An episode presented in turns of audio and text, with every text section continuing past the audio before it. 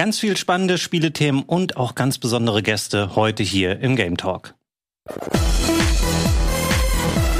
Herzlich willkommen zu einem neuen äh, Game Talk hier bei Rocket Beans TV. Schön, dass ihr wieder mit dabei seid und schön, dass ich auch wieder ganz wunderbare Gäste für die heutige Sendung gewinnen äh, konnte. Wir fangen einmal ganz außen da hinten an. Hallo Sebastian. Hallo, freut mich. Ähm, Sebastian, ich habe äh, mal versucht, das zu rekonstruieren. Kann es sein, dass das dein erster Auftritt im Game Talk überhaupt heute ist? Ja, wir haben ja gerade schon mal drüber nachgedacht. Ich bin mir ehrlich gesagt nicht mehr sicher. Also wenn, ist es sehr, sehr lange her. Hm, wirklich? Das also, allererste? ja, aber ähm, schön, dass wir dich heute mal mit am Start haben. Ähm, wir haben auch wieder Gregor hier am Start. Hallo. Danke, danke. Danke, dass ich wieder dabei sein darf. Äh, früher Morgen, wo wir aufnehmen. Deshalb mhm. hoffe ich, dass meine Stimme dann noch äh, ein bisschen in, in Fahrt kommt, falls sie jetzt noch ein bisschen zu brüchig klingt. Das klingt alles schön. Danke. Und wir haben außerdem ähm, noch einen Gast äh, zugeschaltet und das ist Martin Dietrich. Hallo Martin.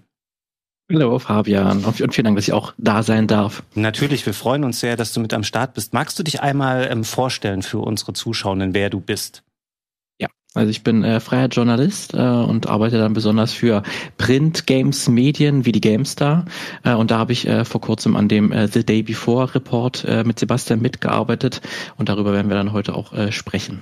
Genau, das ist tatsächlich unser erstes Thema, mit dem wir gleich äh, einsteigen wollen. Ihr beide habt ja gemeinsam eine große Recherche gemacht äh, zu The Day Before. Es gab dann letzte Woche ähm, äh, von dir, Martin, einen Artikel ähm, für GameStar, den man sich da anschauen kann. Das sehen wir hier nochmal kurz. Ähm, die große Recherche-Story, die du gemacht hast. Und du, Sebastian, wiederum hast ein ähm, von einer Hauptfolge abgegliedertes Video gemacht, was auch so eine ähm, Länge aber einer normalen Game 2-Folge durchaus hat, wo du wahrscheinlich auch so eine geplant. ganze Weile dran gearbeitet hast, um nochmal, ähm, wir sehen es hier gerade Inside the Day Before, ähm, hinter die Kulissen zu blicken. Und ähm, ich wollte euch dazu nochmal heute ein paar Fragen stellen, um das nochmal ein bisschen weiter zu vertiefen. Also ich habe schon erfahren, das habt ihr bei ähm, Maurice Weber letzte Woche erzählt, eure Zusammenarbeit, das hat sich erst so im Verlauf ergeben. Es war nicht so, dass ihr von vornherein gestartet seid mit, hey, wir machen das jetzt mal zusammen, mhm. sondern der eine hat dann von dem anderen irgendwann rausgefunden, richtig? Genau, ja. Also ich hatte angefangen, äh, für uns Quellen anzuschreiben und zu akquirieren und dabei kam es dann irgendwann dazu, dass äh, ich halt gehört habe, ah, da ist schon ein anderer deutscher Journalist unterwegs gewesen und hat genau die gleichen Fragen gestellt und wollte Dinge von uns wissen. Mhm. Ähm, genau, und da hatte ich dann einfach direkt nachgefragt und das äh, Witzige ist halt, dass wir davor auch schon mit der GameStar im Kontakt standen bei unserem ersten Investigativ-Recherchethema mhm. äh, über The Delic und Gollum, ähm, wo wir auch mit äh, Heiko im Beitrag selbst äh, ges gesprochen haben und mhm. ihn äh, quasi haben auftreten lassen, aber auch danach haben wir halt noch ein bisschen äh, geredet, Gamestar und äh, wir. Und da haben wir schon gesagt, ey, lass doch irgendwann mal was zusammen machen. Jetzt hat sich's halt einfach ergeben gehabt. Und genau, dann hatte ich mit der Gamestar Wenn du das hier hörst, dann müssen wir dir ja nicht mehr erzählen, was Podcasts sind. Aber wusstest du, dass es audiomarktplatz.de gibt, wo du ganz einfach Werbung für dein Unternehmen in deinen Lieblingspodcasts schalten kannst? So viele Menschen hören täglich ihre Lieblingspodcasts. Und jetzt stell dir vor, die Botschaft, die deine Marke bekannter macht, erreicht sie genau dann, wenn sie am aufmerksamsten sind. Besuche noch heute audiomarktplatz.de, den größten Marktplatz für Podcast-Werbung in Deutschland. Von Podigy. Podcast-Werbung. Geschichten, die bleiben. Überall und jederzeit. Kontakt aufgenommen und dann ging es eigentlich auch schon los. Dann hatte ich äh, plötzlich Martin in, im Discord, wir haben uns täglich ausgetauscht und sind dieser Geschichte hinterhergegangen. Sehr schön. Ähm, Frage an Martin an der Stelle. Gibt es vielleicht noch ähm, Facetten dieses ganzen Themas, ähm, mit denen ihr euch noch befasst habt, wo ihr aber gesagt habt, ah, das können wir jetzt nicht so gut für den konkreten Content verwerten, weil natürlich der große Aufreger um The Day Before ist jetzt, das Spiel kam dann raus, es war sehr, sehr schlecht und es wurde sehr, sehr schnell wieder eingestellt. Und dann habt ihr diese Story ähm, quasi nochmal aufgerollt. Aber es gab ja vorher schon, also das Spiel war ja lange in der Mache und wurde auch diverse Male verschoben, schon einige Aufreger um das Spiel. Zum Beispiel gab es ja auch lange äh, vor langer Zeit mal einen Rechtsstreit, also das heißt vor langer Zeit, war ungefähr vor einem Jahr, kam diese Info raus, dass es wohl eine namensgleiche Kalender-App gibt. Ähm, ist das was, wo ihr vielleicht auch mal eingestiegen seid oder auch ein anderes Thema dann aber gesagt habt, ah, das verwerfen wir jetzt, weil irgendwo müssen wir auch ähm, Themenbereiche abschneiden, damit das eine runde in sich geschlossene Story ergibt? Ja, das ist immer die große Schwierigkeit, dass man sich irgendwann beschränken muss, weil man hat dann irgendwann so viele Infos gesammelt, weil es gibt natürlich so viele Angriffspunkte oder so viele Stellen in der Geschichte von The Before, wo man sagen könnte, hey, da will ich mal wissen, wie ist das eigentlich passiert. Und da war dieser Namensrechtsstreit auf jeden Fall auch ein großer Punkt, wo ich mich mal in die Recherche begeben habe und mal äh, also zum ersten Mal diese öffentlichen Dokumente, die man äh, auf der US-Patentamtseite lesen kann. Also die sind ja auch für jeden einsehbar. Äh, aber die sind, wenn man sich alles mal durchliest, auch durch ganz schöner Umfang. Ähm, aber wenn man sich da durcharbeitet, kriegt man da schon ein paar auch interessante Infohäppchen mhm. ähm, dazu. Und auch, ich habe dann auch nochmal den Anwalt äh, von Mytona Fantastic kontaktiert, als auch den Anwalt und dann auch den Ent äh, Entwickler dieser Kalender-App, äh, damit ich mal diese beiden Seiten habe, was, was die eigentlich dazu sagen. Mhm. Ähm, und da habe ich äh, durchaus noch ein bisschen was erfahren, aber musste dann leider am Ende das dann doch rausstreichen, weil ich gemerkt habe, das wäre viel zu lang gewesen, weil ich hätte da auch nochmal dieses Patentsystem erklären müssen. Und da hätte ich eigentlich nochmal zwei Seiten oder so im, jetzt im, im Printmagazin gebraucht. Und das wäre einfach ein bisschen too, too much gewesen, weil ja dann besonders der, der Fokus auf die äh, Arbeitsbedingungen bei Fantastic war. Mhm. Und da muss man dann einfach irgendwann sagen, auch wenn es weh tut, raus damit. Äh, ich hatte auch mit Sebastian irgendwie vorher gesprochen und ihn gefragt, ob er das mit rein hat. Er hat auch gesagt, nee, nehme ich nicht rein. habe ich ge erst gedacht, ah, Mensch, dann habe ich ja den Platz dafür. Kann ich das ja machen. Aber dann auch gemerkt, wo ich dann erstmal meinte, abgeschrieben habe, das passt einfach nicht, nicht mehr rein. Äh, aber jetzt kann ich zumindest ein kleines bisschen nochmal erzählen. Also für, für alle Leute, es war ja dann so, dass ähm, Fantastic dann ab einem bestimmten Zeitpunkt oder the, the Day Before von Steam verschwunden ist mhm. und es dann letztlich rauskam, ja, es gibt da diesen Rechtsstreit mit dieser südkoreanischen Kalender-App, die eben den gleichen Namen trägt. Ähm, und was das ganz Interessante ist, wenn man sich durch, durch die Dokumente ähm, im US-Patentamt äh, sich, sich das mal durchliest, ähm, ist, dass der südkoreanische äh, Entwickler, mit dem habe ich dann auch gesprochen, der hat, der hat mir das auch so bestätigt, dass er halt seit der Ankündigung von The Day Before 2021 halt schon direkt angefangen hat, diesen Trademark überall zu claimen. Mhm. Also das, äh, diese, diese App ist auch, die gibt schon seit 2015, aber halt, er hat erstmal nur in, in Südkorea ähm, sich dort vor allen Dingen bemüht, dort diesen Trademark zu sichern, aber seitdem dann dieses Spiel äh, es bekannt wurde, dass es dieses Spiel gibt, dann eben auch angefangen, in anderen Ländern das dann umzusetzen. Ähm, und er hatte dann wirklich im August 2022, ähm, hatte er das dann sozusagen offiziell äh, im US-Patentamt angemeldet und das wurde auch so offiziell über so eine äh, ein Register dann bekannt gegeben. Und man hat dann, sobald das bekannt gegeben ist über dieses Register, hat man, hat jeder äh, Anwalt, jede Person, jede juristische Person, jedes Unternehmen hat 30 Tage Zeit zu sagen, hey, das geht so eigentlich nicht und ich würde hier gerne Widerspruch einlegen, mhm. ähm, weil ich glaube irgendwie hier ist mein eigenes Trademark ist damit irgendwie verletzt oder wird berührt oder das geht irgendwie nicht aus diesen und diesen Gründen.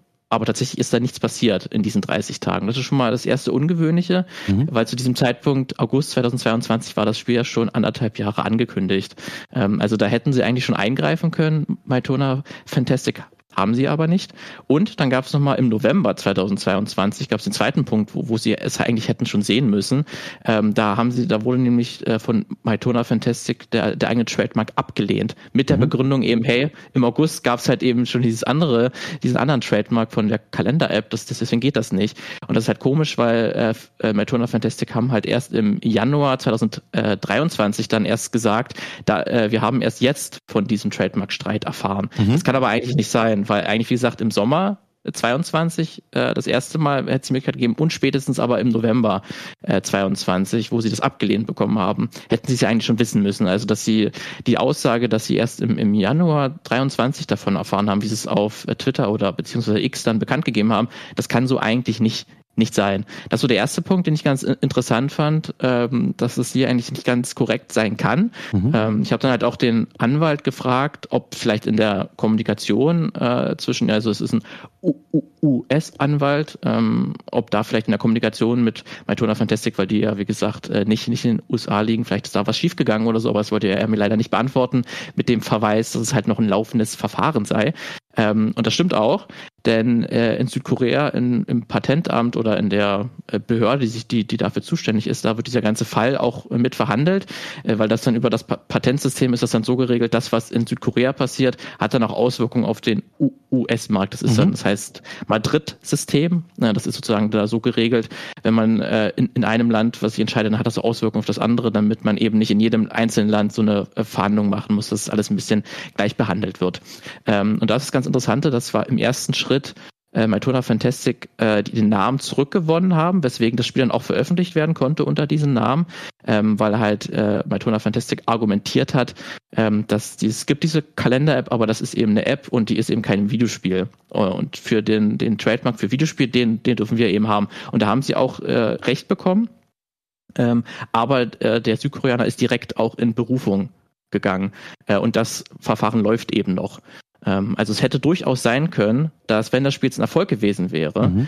ähm, dass dann ein, zwei, drei, vier Monate später auf einmal sich der Name geändert werden müssen, wenn auf einmal im Berufungsverfahren sich doch nochmal anders entschieden wird, was ja durchaus mal passieren kann. Äh, weil tatsächlich der äh, Südkoreaner hat auch noch den, den Trademark für, für die restlichen, äh, äh, also für alle Aspekte, die nicht Videospiele sind, also für jetzt so eine äh, Software hat mhm. er zum Beispiel, hat, da hat er noch den, den, den Trademark und das, das findet man auch in, in, in den Datenbanken so. Ähm, also das ist durchaus noch ein laufendes Verfahren gewesen, was ich auch nochmal ganz interessant fand. Äh, also die haben ja dann Mytoda Fantastic sich auch so angekündigt, hey, wir haben den Namen zurückgewonnen und jetzt gehört er uns. Und das kann man eigentlich auch nicht so sagen, weil wie gesagt, es ist ja noch ein Berufungsverfahren und es hätte halt wie gesagt durchaus sein können, dass es dann nochmal äh, zurückgeht an den Südkoreaner und dann hätten sie den Namen ändern müssen. Und man hat ja auch gesehen, ähm, dass sie dann auch nochmal einen anderen Namen schon mal äh, eingeloggt haben. Ähm, mir ist gerade, ich glaube, Dayword, Day was glaube ich. Mhm. Genau, genau, was das, das war, glaube ich, dieser Sicherheitsname, den sie dann gewählt haben, wenn das eben nicht funktioniert hätte. Deswegen ist diese ganze Trademark-Geschichte ist ein weiteres Beispiel dafür, dass es so mit der kompletten Wahrheit, äh, also mhm. sehr, sehr selten die komplette Wahrheit erzählt haben. Glaubt ihr persönlich denn, dass sie das eher auch so ein bisschen als gute Gelegenheit genutzt haben? Weil ähm, als dieser Streit dann aufkam und das Spiel auch bei Steam dann runtergenommen wurde, dann haben sie gesagt, ah, das ist jetzt blöd. Jetzt müssen wir das Spiel leider noch mal ganz, ganz viele Monate verschieben. Es kommt gar nicht mehr im Januar 23 raus, sondern ähm, frühestens Ende des Jahres, was ähm, eine ungewöhnlich lange Zeitspanne auch ist. Aber vielleicht war das Spiel einfach auch in einem noch viel unfertigeren Status damals. Ähm, also könnt ihr euch das vorstellen, dass das gar nicht, also dass sie das einfach nur vorgeschoben haben, um das Spiel nochmal verschieben zu können? Ja, also sie haben es ja letztendlich auch nochmal bestätigt, glaube ich, gegenüber IGN als erstes, nachdem dieser Trademark, äh, Trademark-Streit äh, ja ausgebrochen ist und The Day Before verschwunden ist. Mhm. Dann haben sie angekündigt, wir ver verzögern auf November, glaube ich, war dann die Verschiebung. Und danach haben sie dann aber auch zugegeben, ja, das hatten wir eh geplant. Also das war ja wirklich nur so ein vorgeschobener Grund. Und wie wir jetzt auch erfahren haben, also zu der Zeit war das Spiel an sich immer noch eine krasse Baustelle. Ich hätte, also ich hätte gern, also es würde mich schon irgendwie aus so Kuriositätsgründen interessieren, wie das Spiel wohl gewesen wäre, wenn es noch ein Jahr früher rausgekommen wäre, weil es war ja so mhm. schon eine absolute Katastrophe. Ist es also, dann ein Year, a year before? Oder? ja, wahrscheinlich. Mein einziger ähm, Beitrag heute, ich habe keine Ahnung vom Spiel. ich glaube, da hast du nicht so viel verpasst tatsächlich. Ähm, Nochmal zurück zu eurer gemeinsamen Arbeit. Gab es für euch denn dann also habt ihr gemeinschaftlich auch entschieden von wegen, hey, ich habe jetzt genug und ähm, ich habe jetzt auch genug. Das, daraus machen wir jetzt die Geschichte und wir stellen die Recherchen ein, weil ich vermute, du wirst ja immer neue potenzielle Gesprächspartner auftun und sagen, ich könnte hier noch weiter graben und ich könnte dieses Thema noch vertiefen. Wann habt ihr gesagt, okay, wir sind jetzt damit durch und darauf aufbauend machen wir jetzt unsere jeweiligen Geschichten? Also Martin kann ja gleich mal von seiner Warte aus erzählen, aber ähm, also ich finde generell, so ein Thema ist ja zu einem gewissen Grad endlich, weil du hast ja eigentlich nur die Möglichkeit, mit den Leuten zu sprechen. Also zumindest, das ist ja der Teil, der uns am meisten interessiert hat, mhm. äh, mit den Leuten zu sprechen, die halt wirklich an dem Spiel beteiligt waren. Und der, ja, der, der, der Personenkreis ist halt sehr beschränkt. Mhm. Du hast halt wirklich nur Leute, die dann auch bei Fantastic gearbeitet haben, äh, die, die sozusagen für das Hauptthema interessant sind. Und ich glaube, da sind wir sehr äh, genau durchgepflügt. Also alle äh, ja, Quellen, die wir auftun konnten oder Verbindungen, die wir herstellen konnten, denen sind wir auch nachgegangen. Und ähm, da war dann für mich schon relativ klar, okay, das Hauptthema haben wir in dem Sinne abgehakt. Man wartet dann halt immer noch, ob Rückmeldung kommt, mhm. weil gibt Leute, die hadern, es gibt Leute, die sehen vielleicht eine Nachricht nicht, so es kann immer noch mal ein bisschen was reintröpfeln. Aber ich glaube, als die Anfragen raus sind, so einen Monat später, da habe ich dann schon für mich gesagt, okay, da wird wahrscheinlich niemand mehr kommen. Ähm, und das war dann für mich auch der Punkt, wo ich gesagt habe, okay, dann brauche ich jetzt langsam, muss ich am, am Off-Text arbeiten. Das, was eher noch interessant ist, sind so diese ganzen Nebenschauplätze, die sich auftun, so wie jetzt Martin mit dem Trademark-Streit, mhm. mit der Kalender-App, wo man halt noch mal ein bisschen nachforschen kann. Äh, ich hatte versucht, mit Nvidia Kontakt aufzunehmen, weil das ja auch so interessant ist, dass eben Nvidia mit The Day Before Werbung gemacht hat mit RTX-Trailern. Ja. Aber ähm, also auch dazu haben wir ja so ein bisschen was erfahren, ne? dass da genauso wie bei den Trailern halt explizit Builds ge gebaut wurden, mhm. nur um äh, quasi Nvidia dieses Spiel zu verkaufen. Hey, guck mal unsere Technik, damit könnt ihr werben. Ähm, aber trotzdem ist natürlich die Frage, okay, warum guckt man nicht tiefer rein und vor allen Dingen, warum nimmt man dazu keine Stellung? Mhm. Also sowas gehst du halt hinterher. Und da gab es so ein paar Sachen, alte Publisher, die wir versucht haben, mit denen wir versucht haben, Kontakt aufzunehmen, aber irgendwann sagst du dir dann, okay, mehr passt halt auch nicht rein, weil ähm, du hast ja gerade schon gesagt, unser Video war nachher auch 30 Minuten lang, was so nicht die ursprüngliche, der ursprüngliche Gedanke war. Und irgendwann musst du sagen, okay, jetzt passt halt nicht mehr rein. Jetzt, jetzt müssen wir einen Schlussstrich ziehen. So. Ja. Hattet ihr für euch beide eigentlich vorher schon eine feste Deadline definiert, von wegen du wusstest, okay, der Artikel für GameStar muss zu dem Zeitpunkt kommen und du musst oder möchtest dieses Video rausbringen und habt euch dann da synchronisiert, was das angeht? Also ich weiß noch, dass bei mir ganz am Anfang war, wo ich erstmal noch gar nicht wusste, dass auch noch Sebastian dazu äh, gleichzeitig recherchiert. Da wollte, hatte ich irgendwie mit der Games erstmal so ausgemacht, dass wir direkt Anfang Januar mit der Geschichte rausgehen äh, könnten, wenn es klappt. Und das fand ich schon damals ein bisschen, also ich habe erstmal gesagt, ja, mal gucken, können wir probieren, ähm, mit dem Wissen, dass es eigentlich meistens länger dauert. Ähm, das war zumindest die, die, die allererste Deadline, ähm, aber dadurch, dass wir gesehen haben, dass dann doch die Antworten manchmal auch kleckerweise kommen und man doch äh, ein, zwei, drei Wochen warten muss, bevor man alles hat, mhm. ähm, hat sich das alles nochmal verschoben und dann auch bei, äh, ich glaube bei Sebastian waren wir, glaube ich, auch bei dem Video, äh, das auch erst Mitte Januar, da glaube ich der allererste Veröffentlichungstermin war, aber dann peu à peu sie auch, okay, wir brauchen doch nochmal ein bisschen, bisschen länger Zeit, gerade so ein Video braucht man nochmal deutlich mehr Zeit als so ein Text. Äh, da kann man ja eigentlich nochmal bis zuletzt dran, dran, dran schrauben. Ähm, deswegen, aber das war dann äh, glaube ich, dann relativ schnell dann auch entschieden auf den, auf den äh, Ende Januar, äh, weil es dann für alle Beteiligten am einfachsten war, weil, weil wir dann auch von der Gamester aus ja dann auch Maurice noch mit, mit an Bord war, dann auch nochmal über den äh, Text geschaut hat und seine, seine eigene Kolumne dazu rausgebracht hat. Mhm. Ähm, das braucht dann auch alles Vorbereitungszeit. Ähm, aber ja, ich finde es auch immer sehr schwierig dann zu sagen, okay, jetzt hat man auch wirklich alles, weil man klar, die, die Hauptgeschichte hat sich relativ schnell ergeben, aber diese ganzen Nebenschauplätze, ich bin da auch immer, äh, habe da auch mal die Tendenz, mich dann zu sehr zu versteifen auf so eine kleine Nebenschauplätze, weil ich selber ganz interessant finde, weil ich hätte auch gerne wahnsinnig äh, gerne erfahren, warum Nvidia mit dabei war oder irgendwie noch mal versucht, die äh, beiden Brüder oder sowohl mhm. die Fantastic-Brüder als auch die Maitona-Brüder irgendwie mhm. an die ranzukommen.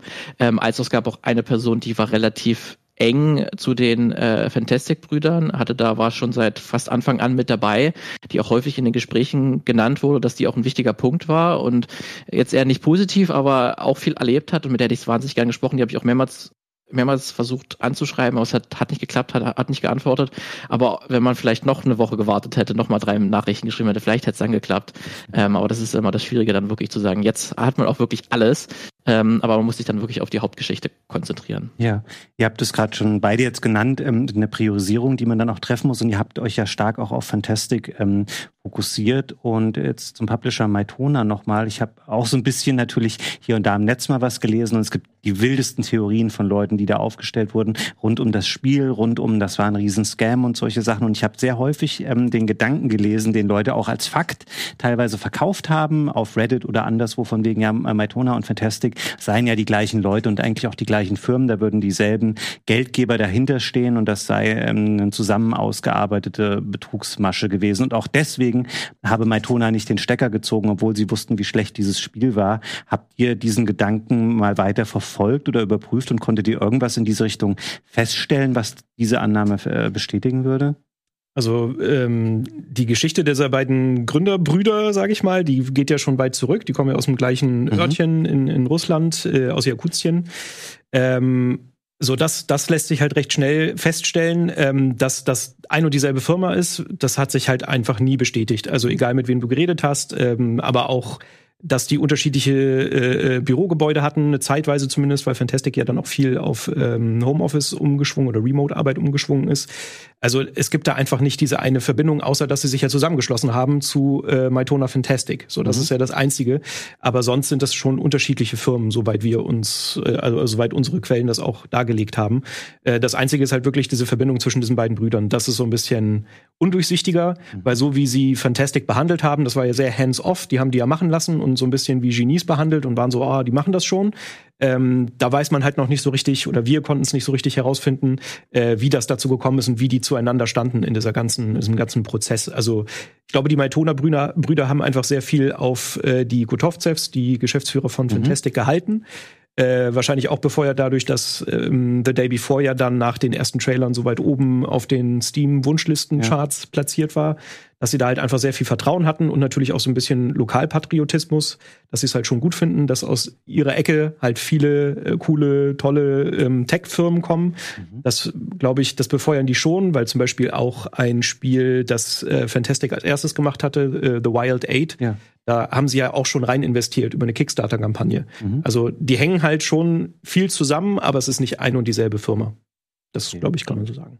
Ähm, also wir haben, ja, sorry. Ja, wir, also wir, wir, wir hatten ja auch ähm, so Dokumente gefunden oder halt auch so Ankündigungen ähm, von, von das in Jakutsk, in dieser Tech-Szene, da gab es auch immer wieder so äh, Veranstaltungen und Business-Meeting, Netzwerktreffen und da waren immer beide auch häufig mit dabei, Matona und Fantastic.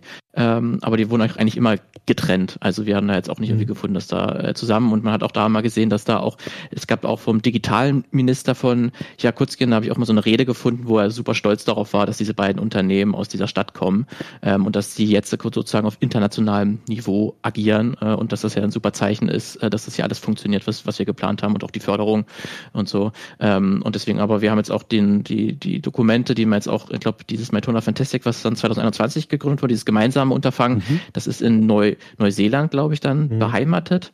Ähm, aber da habe ich jetzt irgendwie auch jetzt nicht gefunden, dass da groß äh, die sich jetzt zusammen. Das heißt, es ist, glaube ich, auch nur eine Geschäfts Adresse oder, oder so. Ähm, also, ich, also ich könnte jetzt auch nicht bestätigen, dass die von Anfang an äh, zusammengearbeitet haben und das alles groß geplant haben. Ähm, und dieses, dieses Scam-Vorwürfe, dass es wirklich von Anfang an der Plan war, hier Geld einzunehmen, der lässt sich ja so eigentlich ja nicht bestätigen, weil ja auch mhm. nirgendwo Möglichkeiten gab, jetzt über eine Kickstarter-Kampagne bei The Day Before oder eine Collectors Edition oder so. Das gab's ja alles, alles nicht. Ähm, und am Ende war es wahrscheinlich einfach wirklich dann Unfähigkeit. Ja. Ähm, jetzt wurden ja relativ häufig von euch beiden schon die äh, Gotovzev-Brüder angesprochen, die Geschäftsführer. Und auch du hast es gerade nochmal gesagt, Martin, es ist jetzt nicht unbedingt nachvollziehbar, dass das ein bewusster Scam war, da es eben keine Vorbestellaktionen gab und sowas. Und das haben die beiden ja auch nochmal gesagt, ähm, in anderen Worten, aber sie haben es quasi versucht zu vermitteln in einem Statement auf der Webseite von wegen, das war übrigens kein Betrug, das könnt ihr ja sehen. Und ähm, so schlecht sei das Spiel auch gar nicht gewesen. Da haben sich auch viele dann draufgestürzt und das aus, äh, ausgeschlachtet für Klicks, ähm, dieses Spiel möglichst schlecht zu machen. Ähm, was glaubt ihr persönlich, wenn wir jetzt abschließend noch mal ein bisschen in die Zukunft schauen? Ähm, wie wird es mit den Brüdern weitergehen? Werden die wirklich darauf spekulieren von wegen, ja, das ebbt schon wieder ab und wir gehen jetzt woanders hin, gründen wieder eine andere Firma, holen anderes Geld rein und bringen wieder Spiele auf den Markt? Oder ist das eher was, wo man sagt, okay, deren Karriere ist eigentlich durch? Also ich kann mir auf jeden Fall nicht vorstellen, dass sie jetzt allzu bald wieder in die Öffentlichkeit treten. Also ich glaube, das wäre ja, also es ist immer ein bisschen schwierig. Man irgendwie ist es sehr undurchsichtig, was jetzt genau deren Plan ist. Eigentlich war der Fall recht klar, so zumindest nach unseren Quellen. Äh, Fantastic wurde geschlossen. Die beiden Brüder haben gesagt, hey, wir machen aber weiter, wir entwickeln ein Mobile-Spiel, mhm. äh, kommt halt mit. So, und da haben sie halt ein paar Leute wohl rübergezogen. Ähm, aus verschiedenen Gründen gab es wohl vereinzelt Leute, die das halt auch gemacht haben, trotzdem die Arbeitsverhältnisse schlecht waren, weil äh, ne, es gibt da keine auf den in den Gebieten, wo die äh, Mitarbeitenden oder woher die kommen, gibt es wenig äh, Alternativen, wenn du mhm. eben in der Games-Branche arbeiten möchtest. Und deshalb sind sie da eventuell mitgegangen. Und das war eigentlich unser Stand. Also ja, sie haben weiter gemacht, aber natürlich unter dem Deckmantel, okay, man weiß nicht, wie die Firma heißt, wie das Spiel heißt, an dem sie arbeiten. Ja. Das war unser Stand tatsächlich diese Nachricht, die jetzt aber noch kam, die sie veröffentlicht haben, die hat mich auch kalt erwischt, weil ich so war, was ich ich habe nicht verstanden, was deren Strategie dahinter jetzt ist. Ich dachte, sie wären schon untergetaucht und machen jetzt weiter an anderer Stelle. Aber das wirkt ein bisschen so, als würden sie doch an dem Namen Fantastic festhalten wollen und das irgendwie wieder reinwaschen wollen. Und Ganz ehrlich, ich weiß es nicht. Also ich, ich wage es nicht mehr, eine Prognose zu geben. Das sagen, darf Martin machen. Wenn ich stelle mir heute mal den Wecker und dann gucken wir in einem Jahr mal nach, was daraus geworden ist. Du, Martin, darfst aber gern auch noch deine Prognose abgeben. Äh, wo sind in einem Jahr die Gotovzev-Brüder und was äh, machen sie gerade? Ja, da mache ich mal einfach die, die, die, komplette Gegenthese. Ich könnte mir auch durchaus vorstellen, weil die doch ein bisschen eine sehr interessante Interpretation der Realität manchmal haben, äh, dass sie doch in die Offensive gehen äh, und wahrscheinlich vielleicht in, in ein, zwei, drei Monaten sich doch nochmal öffentlich präsentieren äh, und nochmal die Geschichte von The Day Before ganz anders erzählen. Äh, sie haben es ja schon in ihrem Statement gesagt, dass das Spiel eigentlich gar nicht so schlecht war und Dr. Disrespect fand es ja eigentlich auch nicht so schlecht. Also passt das schon, passt, passt das schon irgendwie. Ähm, also ich könnte mir auch durchaus vorstellen, dass sie sagen, hey, äh, wir haben, ja, das Spiel hat nicht ganz funktioniert, aber an sich war es ja ganz, ganz cool. Und wir haben jetzt ein Mobile-Spiel jetzt äh, geplant, das sieht so und so aus und das wird ganz, ganz großartig.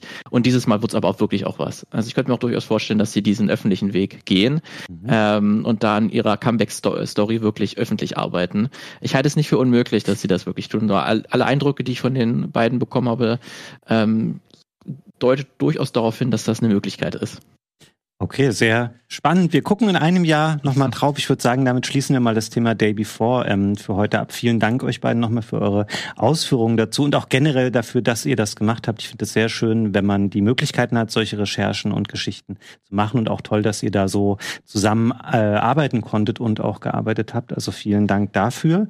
Ich würde sagen, also übrigens noch der Hinweis, wenn ihr gar nicht wisst, worüber haben wir jetzt eigentlich gesprochen, über welche Geschichten guckt, ähm, bei der GameStar vorbei, da hat Martin seinen Artikel und natürlich das Video von Sebastian bei Game 2 an der Stelle nochmal darauf hingewiesen. Schaut euch das an, wenn ihr noch mehr dazu wissen wollt. Und jetzt springen wir weiter zum nächsten Thema, nämlich dem einem der großen Spiele-Releases der letzten Woche. Es geht um Suicide Squad. Ein ganz anderes Thema, ähm, was wir hier jetzt haben. Und ich glaube, am meisten gespielt davon hat derjenige, der hier noch am wenigsten Redezeit heute beansprucht hat. Das ist nämlich Gregor. Ähm, relativ, relativ. Ich wollte schon sagen, du machst so eine Überleitung von einem Scam zum nächsten. oh, wow. Aber so, wow. so ist es, so ist es natürlich. Ich habe die ganze Zeit nur Wortwitze hier gehabt, wie The Fantastic Before, heißen die dann in einem Jahr? Das Team? Egal, ich musste einmal hier rausbekommen. Äh, ja, relativ wahrscheinlich gesehen hier, weil ähm, ich äh, habe in der letzten Woche bereits ähm, Singleplayer ein bisschen anspielen mhm. Zumindest habe es allein auf dem PC angespielt und wir hatten äh, noch eine längere äh, Multiplayer-Vierer-Session hier auf dem Sender, wo wir es gespielt haben, schön im Kostüm dann zusammen. Also habe ich meine Erfahrungen damit gemacht. Wobei, so ultra lang soll es von der Kampagne jetzt hier nicht sein. Ich habe sowas gehört von acht bis zehn Stunden, wo Leute schon mit der Story sozusagen durch sind, wenn die mhm. darauf sind. So viel Zeit hatte ich jetzt leider nicht übers Wochenende, die zu investieren. Ähm, ja, Suicide Squad, auch eine lange interessante Geschichte. Da freue ich mich auch auf den Enthüllungsbericht in einiger Zeit, ähm, wenn mal äh, klar wird, wie da die Entstehungsgeschichte war. Ich meine, so ein Studio wie Rocksteady, die sich gerade mit ihren drei Batman-Spielen eben ähm, sehr viel Kredit geholt haben damals in, in der Gamer-Gemeinde. Ich habe zuletzt tatsächlich sogar noch mal ähm, vor ein paar Tagen Arkham Asylum reingelegt für ein anderes Projekt, da mal reinzuschauen. Das ist immer noch ein tolles Spiel. Das ist das beste 15 Jahre danach. Ähm, und äh, das hier ist natürlich im, so grob im Asylum-Universum angesiedelt, wobei es soll schon wohl irgendein Multiversumsding wieder sein, dass es nicht exakt das gleiche ist. Also macht euch keine Angst um den Batman, der da unterwegs ist vielleicht ein dezent anderer Batman als anderswo. Ähm, ja, Suicide Squad, äh, ich bin kein riesiger Comic-Leser, muss ich sagen. Wenn, dann habe ich die Filme geschaut. Bei Suicide Squad habe ich extra den ersten vermieden, weil der so schlecht gewesen ist. Mhm. Äh, den zweiten fand ich ganz gut, muss ich sagen. Den James Gunn-Film, der vor einigen Jahren gekommen ist. Der hat so ein bisschen diese Thematik, die Bösewichte werden jetzt durch ähm, ja eingepflanzte Bomben dazu äh, gezwungen, die DC-Bösewichte äh, Werke für eine Geheimorganisation zu verrichten und ähm, auf einmal tun sie Gutes in Anführungsstrichen. Mhm. Und hier haben sie so ein bisschen für The Suicide Squad ähm, so die die die Sachen umgedreht, dass nämlich die die guten Superhelden sozusagen von anno dazu mal Batman, Green Lantern, Superman und so weiter von Brainiac dann Gehirn gewaschen wurden und Metropolis komplett den Boden gleich gemacht haben und die ganze Menschheit versklaven wollen. Und jetzt äh, wird die Suicide Squad bestehend aus, Gott, kriegt das durcheinander, Mr. Boomerang? Boomerang heißt er, ne? Ich glaube ja. Ähm, dann, dann hast Mr. du Deadshot? Mr. Deadshot, äh, Mr. Harley Quinn und Mr. Shark. King Shark. King Shark mit dabei. Ich glaube, äh, wird, wird er von Samoa Joe synchronisiert im Englischen? Ähm, ich glaube ja. Ich habe vorhin noch ein Video äh, angehört, da, wurde, da fiel der Name, deshalb würde ich sagen Okay, ja. okay, weil Samoa Joe hat auch den Sweet Tooth gespielt, ist ein bekannter Wrestler in der ähm, Serie von Twisted Metal, ja. aber nicht vertont. Die Stimme hat Nett dann gemacht.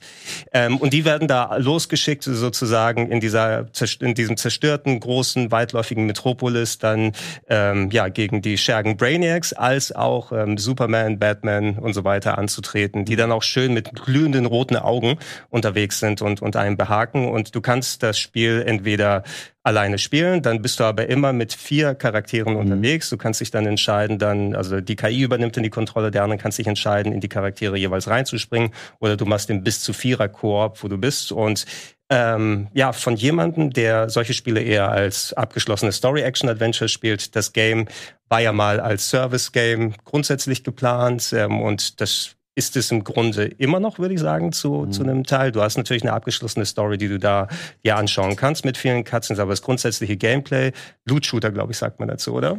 Ähm, ja, das trifft es ganz gut. Ich finde, das fertige Spiel ist so ein bisschen ähm, so ein Frankenstein geworden mhm. aus. Ähm, du siehst Fragmente von dem, was vielleicht mal ein Singleplayer-Spiel war im Stil der alten Batman-Spiele. Also es gibt ja durchaus auch Areale abseits dieser offenen ähm, Stadt Metropolis. Also du läufst durch die ähm, zerstörten Büros von der, wie heißt das, Daily Planet mhm. oder du bist in diesem Superheldenmuseum. Es gibt auch andere Bereiche, wo du denkst, ah, okay, das waren mal klassische, in sich abgeschlossene Areale, in denen auch Storybits dann zwischendurch passieren die das irgendwie vorantreiben. Und dann wurde das später, glaube ich, sehr verschoben in Richtung dieser, wir haben die offene Stadt, ähm, du hast es eben schon gesagt, Brainiac äh, greift ja quasi diese Stadt an und dass er leider die Menschen versklavt, führt dazu, dass diese Stadt relativ leblos wirkt. Also weil da sind halt keine Leute auf den Straßen, wenn wir das jetzt vergleichen mit ähm, den Spider-Man-Spielen zum Beispiel, wo du das Gefühl hast, das ist eine lebendige Stadt. Hier wirkt es wie eine da ist einmal irgendwie durchgefegt worden und alles Leben ist da raus, außer halt Aliens und den paar Superhelden. Die versuchen, da gibt es so ein paar Missionen später sozusagen, jetzt bist du in der Simulation und Metropolis steht in dieser Simulation wieder, damit mhm. äh, nicht alles so nach zerstörten Ruinen ausschaut.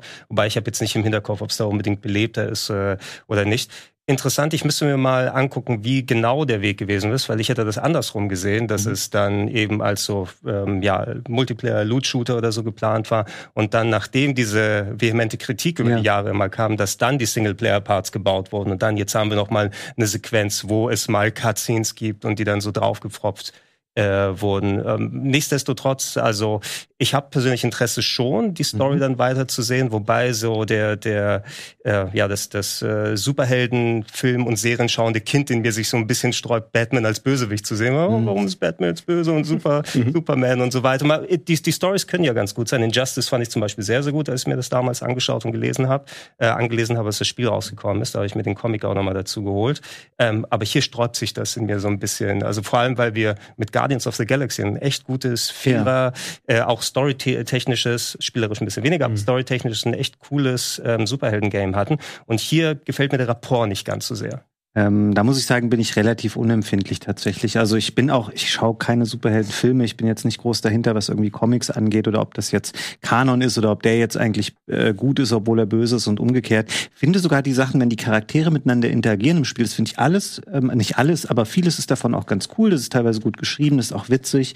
Ich finde eher dann, wenn es dann rausfällt aus, das ist ein narrativer Part in, jetzt spielen wir gerade wieder, da finde ich das Spiel erstaunlich ernüchternd, so häufig in also ich war, ich habe teilweise dann manchmal irgendwie aufs Handy geschaut, gerade wenn da irgendwie noch eine Zwischensequenz lief, die nicht die allerhöchste Prio hatte. Mhm. Und zu 99 Prozent konnte ich mir sicher sein, wenn diese Zwischensequenz endet, dann stehen meine vier Leute da und mir gegenüber stehen auf Hausdächern 15 Aliens. Ähm, und finde das wird relativ schnell ein bisschen eintönig, so dieses, okay, mach die Wellen weg, ähm, mach in drei Minuten irgendwie so und so viele Gegner tot. Du merkst, das sind viele aneinandergeschobene ähm, Arena-Kämpfe und kurze Scharmützel, in denen sehr, sehr viel passiert. Und ich, du hast ja schon das Tutorial, was ich relativ bezeichnend finde. Da lernst du super viele Sachen für die Bewegung. Du siehst, dass sie ganz viel auch hier bei Spider-Man abgeschaut haben und ganz viel verschiedene Kampfaktionen. Und du hast, glaube ich, schon ungelogen 100 Gegner oder so im Tutorial erschossen, weil es mhm. gibt dann so eine da, drei Minuten Minuten, bevor die Evakuierung beginnt, töte so viele Gegner, wie es geht. Und das, das stumpft einen schon relativ schnell ab dann für das Hauptspiel, dass du denkst, okay, jetzt werde ich noch zehn Stunden lang pausenlos weiter Aliens erschießen. Ähm, und das, das ist nicht so, dass das schlecht ist. Also das funktioniert mechanisch gut, das Bewegen ist okay, das Ballern finde ich sogar relativ cool, das macht Spaß und so. Aber es ist nicht so, dass man denkt, wie früher bei den Batman-Spielen, um da jetzt nochmal drauf zurückzugehen, wo du richtig eintauchst und denkst, oh, ich will wissen, wie die Geschichte weitergeht, ich will wissen, was ist in diesem Trakt, weil hier ist es nur, okay, da hinten, drei Kilometer weiter auf dem Dach, stehen im Zweifelsfall wieder zehn Aliens, mhm. die ich da runterballern muss. Und das finde ich ähm, irgendwie, es kollidiert sehr mit meinen persönlichen Erwartungen, die ich an so ein Spiel habe. Ja, dann ganz kurz, ich pflichte dir absolut bei. Ähm, gerade gameplay-technisch finde ich, ist das alles vollkommen in Ordnung. Man merkt, Rockstar ja. das. Die haben sich für jeden Charakter bestimmte Traversal-Sachen überlegt, wie das Gunplay und so weiter funktioniert. Ähm, wie dieses Spiel zusammengeschraubt hat. Du hast Frankenstein dazu gesagt oder habe ich mir das eingebildet? Das habe ich gesagt. Das hast du gesagt dazu. Ja, es ist tatsächlich so. Ne? Also wenn man auf solche Loot-Shooter aus ist, dann wird das Loot-Gameplay und Ballern und das, ähm, du bekommst ja nach jedem Scharmützel dann auch irgendwie so neue Lootboxen und da ploppen mhm. neue Waffen auf und welche kriege ich dann, wenn ich die Taste gedrückt halte lang genug, ähm, dass du diese, diese typische Loop hast. Aber dann wird's immer zwischendurch von Story-Sequenzen unterbrochen, wo du dann für eine Minute irgendwie an einer Stelle stehen musst. Alle müssen wieder zusammen zusammenkommen, damit dann kurz Green Lantern in der Luft sprechen kann oder sowas. Und wenn du andererseits aber auf diese Story-Sachen aus ist, musst du mhm. immer die ewig gleichen Loot-Kämpfe dazwischen machen. Und irgendwie wirkt's wie nichts Halbes und äh, nichts Ganzes. Ähm, ich denke, viel davon ist auch, wie gesagt, deshalb freue ich mich fast schon mehr eben auf die Enthüllungsstories und, und die Erfahrungsberichte, wie das Spiel entstanden ist, als auf das Spiel jetzt selber. Mhm. Weil wenn es jetzt vor drei, vier Jahren, sagen wir mal, rausgekommen wäre, wo noch eben solche Sachen wie ähm, dann äh, The Division oder Destiny, was überhaupt nicht meine Genres sind, deshalb weiß ich nicht, inwiefern man es da richtig vergleichen kann. Aber wenn ich an Loot-Shooter oder sowas denke, dann eher in die Richtung, ähm, wo die wirklich noch super beliebt gewesen sind und sagst, hey, wir haben ein gutes Studio mit Rocksteady, wir haben eine vernünftige Marke mit hier DC-Helden, wo mhm. auch noch äh, das Superheldenkino noch nicht so komplett abgestürzt war. Vielleicht wäre es in dem Zeitraum eine interessante Alternative gewesen, wenn du dich konkret auch darauf konzentriert hättest. wie als ob du einen Ego-Shooter hast und da sagst, okay, bei einem Quake 3 unsere Stärke ist absolut der Multiplayer, wir brauchen keinen Singleplayer. Mhm. Da kannst du dich ja auf sowas konzentrieren. Jetzt kommst du aber in einen Bereich, wo mein Gefühl ist, der Großteil des Marktes ist drüber hinweg. Du willst lieber große narrative Erlebnisse oder eben diese Sandbox-Sachen, die richtig auf dem Punkt durchgearbeitet sind, durchgearbeitet sind wie Spider-Man 2. Und damit kann sich ein Suicide Squad überhaupt nicht messen, weder in der Narrative noch in allem drumherum. Also das, das ist schon eine enorm enormer Unterschied dazwischen. Und wenn du von dem Spider-Man 2 kommst und in den Suicide Squad dann reingehst, mhm. dann wirst du sagen, ich, was spiele ich da überhaupt? Ja, also ich will da nicht per se sagen, dass man das dann schlechter findet. Es hängt, glaube ich, wirklich davon ab, welches Spiel man ähm, haben möchte. Vielleicht mal die Frage hier an der Stelle an Martin. Ist ähm, Suicide Squad was, was, was dich persönlich als Spiel anspricht? Oder wie ist deine Meinung so zum Spiel bisher, falls du es auch schon gespielt hast? Selber gespielt habe ich es noch nicht, mhm. ähm, aber theoretisch wäre es eigentlich schon mein Ding, weil ich bin großer Rocksteady-Fan schon, habe alle drei oder dann auch vier mit Origins, was ja nicht von Rocksteady ist, mhm. aber zumindest diese ganze Reihe sehr, sehr gern äh, gespielt und habe die auch immer sehr bewundert dafür, was die äh, mit ihrem zweiten Spiel war, glaube ich, Arkham Asylum, die hatten da vorher nur irgendein so SWAT-Spiel gemacht und dann haben sie so einen Banger rausgehauen, mhm. äh, wo die wirklich auch Standards gesetzt haben teilweise äh, und jetzt äh, mit diesem Loot-Shooter ähm, bin ja nicht ganz abgeneigt. Ich habe durch Des Destiny 1 und The Division 2 auch ganz gern gespielt und auch Borderlands kann ich einiges abgewinnen. Ähm, aber ich finde schon faszinierend, was für Wege hier eingeschlagen wurde. Also es gibt so also mehrere Entscheidungen, äh, die im Spiel getroffen wurden, sowohl von narrativer Ebene als auch von spielerischer Ebene, die ich nicht ganz nachvollziehen kann. Ich habe mir jetzt auch schon einige Videos dazu angeschaut und bin da eigentlich auch sehr verblüfft, was daraus geworden ist. Und auch gerade wenn man weiß, wie lange dieses Spiel dann wohl in Entwicklung war oder mal gucken, wahrscheinlich, wenn, wenn wirklich dieser Entwicklungsreport irgendwann mal rauskommt, welche Version das dann hier eigentlich ist, ob das eigentlich eine Version ist, die vielleicht erst seit drei Jahren in Entwicklung war. Weil ich kann mir fast nicht vorstellen, dass das jetzt so lange gedauert hat und das ist, was wir gesehen haben, weil es ist ja dann letztendlich nur so 10, 15 Stunden lang die, die Hauptstory. Und dann gibt's ja, was ich gesehen habe, ja auch nur, das Endgame ist ja auch sehr übersichtlich. Das ist ja jetzt auch nicht so, dass man da zehntausende Möglichkeiten hat, was man danach noch machen kann. Ähm, und deswegen bin ich ehrlich gesagt äh, wäre ich eigentlich schon interessiert, weil ich finde es auch cool, dass man so radikal rangeht und einfach auch an Rocksteady Stelle sagt, ja, okay, wir spielen das ja schon im Arkham-Universum, mhm. ähm, mehr oder weniger, aber wir gehen total rabiat mit unseren Figuren um. Und Kill the Justice League ist auch als Untertitel durchaus wörtlich gemeint. Mhm. Ähm, und das finde ich auch schon äh, durchaus cool als, als Grundlage, da wirklich da äh, mit der Schrotflinte quasi durch die Figuren zu gehen, wenn man das, äh, äh das, das, das will. Ähm, aber das am, am Spiel kommt es für mich nicht auch so wirklich zusammen, auch von der Tonalität her. Also ich weiß nicht, wie ihr das dann jetzt empfunden habt. Ist das Spiel so lustig, lustig, dass man wirklich drüber lacht? Aber das ist ja wirklich jetzt, äh, damit hätte ich mit diesem Joke nicht gerechnet. Oder ist es so ein, so ein äh, böser Humor, wo man sich fast schon dafür schämt, darüber zu lachen? Oder ist es auch tragisch? Ist ja auch ein großes Drama, dass hier sich die, die Justice League quasi abgewendet hat oder dann quasi von Brainiac so beeinflusst wurde, dass man sie jetzt vernichten muss. Also wie habt ihr so diese Stimmung im Spiel empfunden? Hat das da so eine kohärente Stimmung, die da verbreitet hm. wird?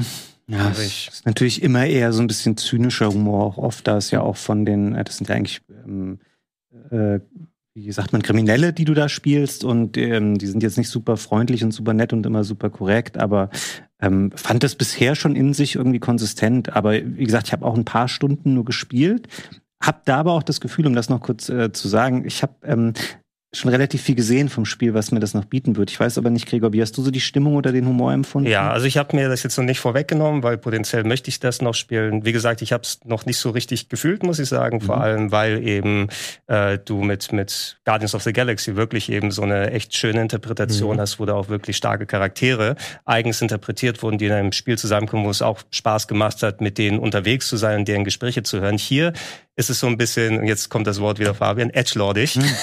ja. Also so bewusst, die, die gehen so äh, auch hin auf den so schwarzen Humor oder da, wo es so ein bisschen wehtut, aber auch irgendwie nicht so, dass es bei mir so richtig gezündet hat. Ein bisschen gewollt, ein bisschen forciert hat sich angefühlt. Schlecht ist es, wie gesagt, alles nicht.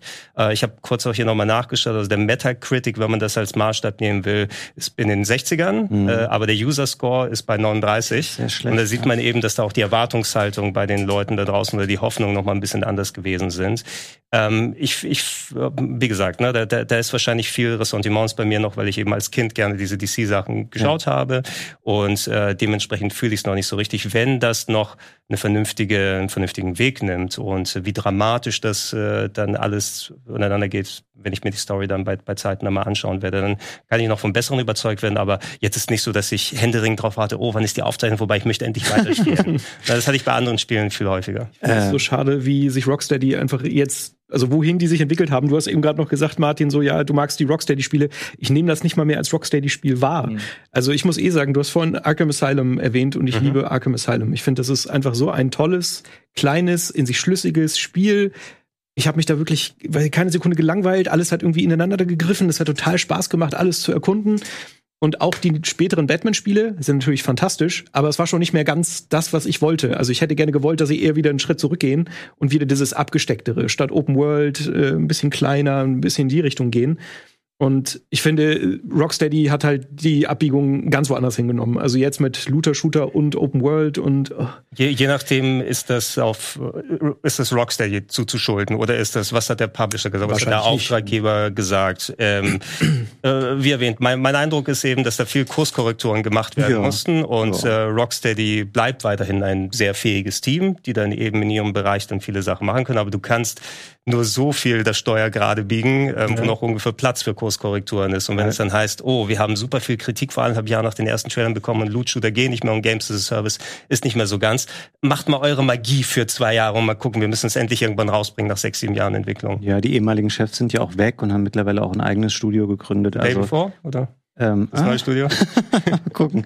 Ähm, nee, da steckt, glaube ich, auf jeden schon Fall. So weit, dass Rocksteady mit Fantastic in Oh wow, nee, ich glaube, da liegt schon noch ein bisschen was dazwischen. Ja. Weil wie gesagt, kein schlechtes Spiel. Ich glaube, wir ja. alle, ähm, wir kommen halt von den alten Rocksteady-Spielen dahin und das ist die Perspektive, mit der wir da drauf schauen. Da sagen wir, ah, das ist gar nicht das, was wir wollten. Ich glaube, dass es auch eine Menge Leute gibt, die ähm, vielleicht auch eher mit anderen Spielen ähm, aufgewachsen sind oder sowas mit Loot-Shootern eher auch vielleicht zum Spielen gefunden haben, die sagen, ey, cool, das ist genau das. Ich möchte nicht irgendwie 15 Stunden Batman läuft äh, oder schleicht durch ein Irrenhaus. Das ist irgendwie, ähm, ja, weiß ich nicht. Ja. Ist nicht meine Art. Ja, wir, wir, wir sind ja wahrscheinlich nicht die richtige Klientel eben dafür. Also ich, ich habe gar nichts gegen Loot-Shooter, aber ich weiß, also ist dann Rocksteady der richtige, die richtige Adresse so? Also es wirkt alles so ein bisschen aufgezwungen und aufgepropft.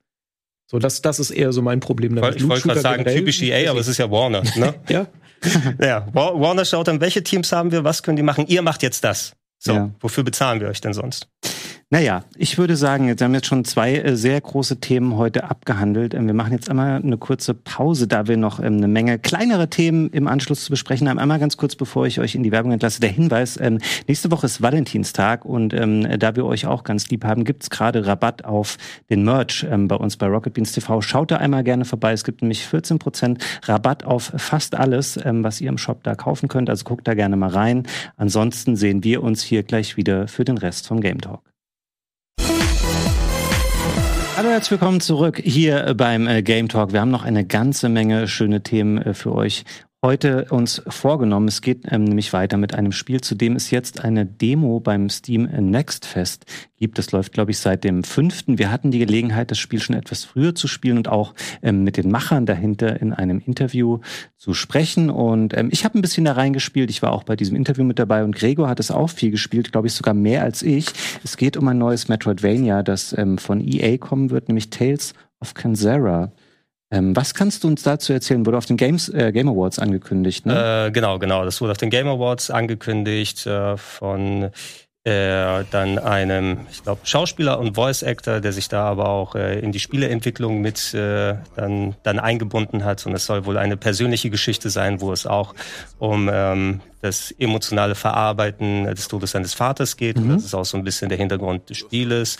Äh, du spielst einen Charakter, der ähm, ja, Metroidvania-mäßig unterwegs ist und äh, quasi mit, mit einer Gottheit spricht ähm, und, und versucht ein Ritual durchzuführen, um seinen verstorbenen Vater wieder zurückzuholen.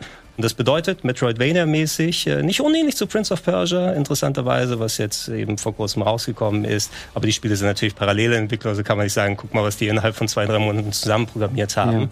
Ja, ähm, ja dass du da unterwegs bist, kleine Rätsel löst, viel Kampf oder sowas hast. Und ähm, wie du es gesagt hast, Fabian, die Steam Next Fest Demo ist gerade draußen, die konnte ich auch ein paar Tage vorher anspielen. Ich war jetzt nicht bei dem Interview dabei, also falls es da nochmal ein paar interessante Erkenntnisse gibt, kannst du gerne dann weiter dazu ergänzen.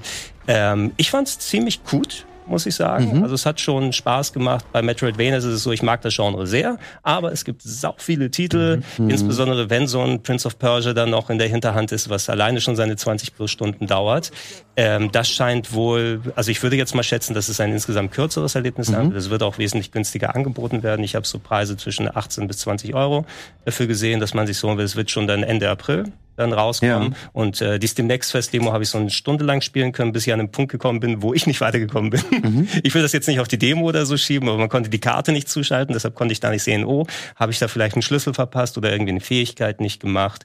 Äh, ähm, auf dem PC sah es ziemlich gut aus, es steuert sich recht fluffig. Du hast so äh, die Möglichkeit, verschiedene Masken dir aufzusetzen, die dein Kampfverhalten ändern. So eine der Masken ist dann so eher für Fernkampf geeignet und die andere hat so ein paar verschiedene Nahkampfattacken. Ich denke mal, es wird später auch nochmal wichtig, je nach Gegner, durch wen kann ich irgendwie dann durchtauchen mit Ausweichmoves oder lohnt es sich, hochzuspringen, Fernattacken, Maske aufzulegen und dann, wenn ich auf dem Boden bin, eher so ein Stampfer damit zu machen. Also die Sachen muss man erstmal alle lernen. Spielt sich aber alles recht äh, fluffig. Ich fand es angenehm, dass das Spiel mir angeboten hat, möchtest du mit Steuerkreuz oder Analogstick spielen. Ja. Weil ich spiele solche Sachen eigentlich immer sehr gerne mit Steuerkreuz, bis es dann angefangen hat, dass ich analog zielen muss. Ne? Wie man es Ah, okay. kennt von Metroid Dread und vergleichbaren Ja, Spielen. stimmt. ähm, dann bin ich wieder auf den Stick gewechselt. Äh, aber immerhin, ne, dass das Angebot da ist, ist ganz nett. Und äh, ich bin auch mal gespannt, was ihr da draußen sagt, falls ihr euch die Steam Next Fest Demo jetzt anschaut. Ähm, hängt, glaube ich, wirklich alles davon ab, wie aufgeladen die eigenen Batterien für Metroidvanias gerade aktuell sind. Wobei man hat eben die Sachen, die wir angesprochen sind, die rausgekommen sind. Ultros ist demnächst nochmal da, was ich auch vor ein paar äh, Monaten schon mal in einer frühen Demo anspielen konnte. Und äh, wer weiß, wann Silksong rauskommt oder nicht. ja. Ich bin zu, zuletzt über einen Ordner mit E3-Assets von Nintendo aus dem Jahr 2019 gestolpert, Oh, wow. wo dann Silksong auch noch mit drin gewesen ist. Im 2019. gleichen Ordner wie Metroid Prime 4 wahrscheinlich. Ja, ja, ja, ja. Nein, das- der 2017 ist Metroid Prime 4. Die Oh, wow. Das ist ja noch krasser. Noch mit drin gewesen. Ähm, Ähm, aber ich, ich, ich fand es ganz gut, muss ich sagen. Ich will es jetzt nicht nach der einen Stunde so beurteilen, weil Leveldesign war in Ordnung. Die Story war durchaus interessant. Ja. Ja, also es, man, man merkt, so es ist sehr emotional vorgetragen alles. Mhm. Und der Hauptcharakter muss auch eine Reise, ähm, eine emotionale Reise mitmachen, um auch äh, erwachsen zu werden Ja. und vielleicht nicht nur auf seine Emotionen zu hören. Also es geht darum, ähm, Sau, äh, der quasi ähm, im Untertitel des Spiels steht, das ist der Hauptcharakter und Kenzera, also Tales of Kenzera, Te- Kenzera ist die Welt, in der man da unterwegs ist und ähm, Sau macht einen Deal mit Kalunga, das ist der Gott des Todes, weil er eben ähm, seinen Vater, der äh, verstorben ist, zurück ins Leben bringen will und das ist so ein bisschen der Aufhänger für das Spiel. Du hast es eben schon gesagt, ähm, es ist eine emotionale Geschichte, das ist den Machern auch wichtig, das ist von einem ähm, Studio aus UK, die heißt Surgeon Studios und wurden gegründet, ähm, du hast es auch schon mal gesagt, von einem Schauspieler, Abu Bakr Salim. Ähm, den kennt man vielleicht, falls man diese Sci-Fi-Serie von Ridley Scott gesehen hat. Oder er wird auch in diesem Jahr ähm, bei House of the Dragon in der neuen Staffel mitspielen. Und der Als hat das. Dragon? Ähm, das weiß ich noch nicht. Das halte ich für unwahrscheinlich, aber er wird auf jeden Fall mitspielen. Und der hat ähm, das sehr schön uns allen auch nochmal vermittelt in diesem ähm, Gruppengespräch, was wir da hatten, ähm, dass es für ihn eine sehr persönliche Geschichte ist.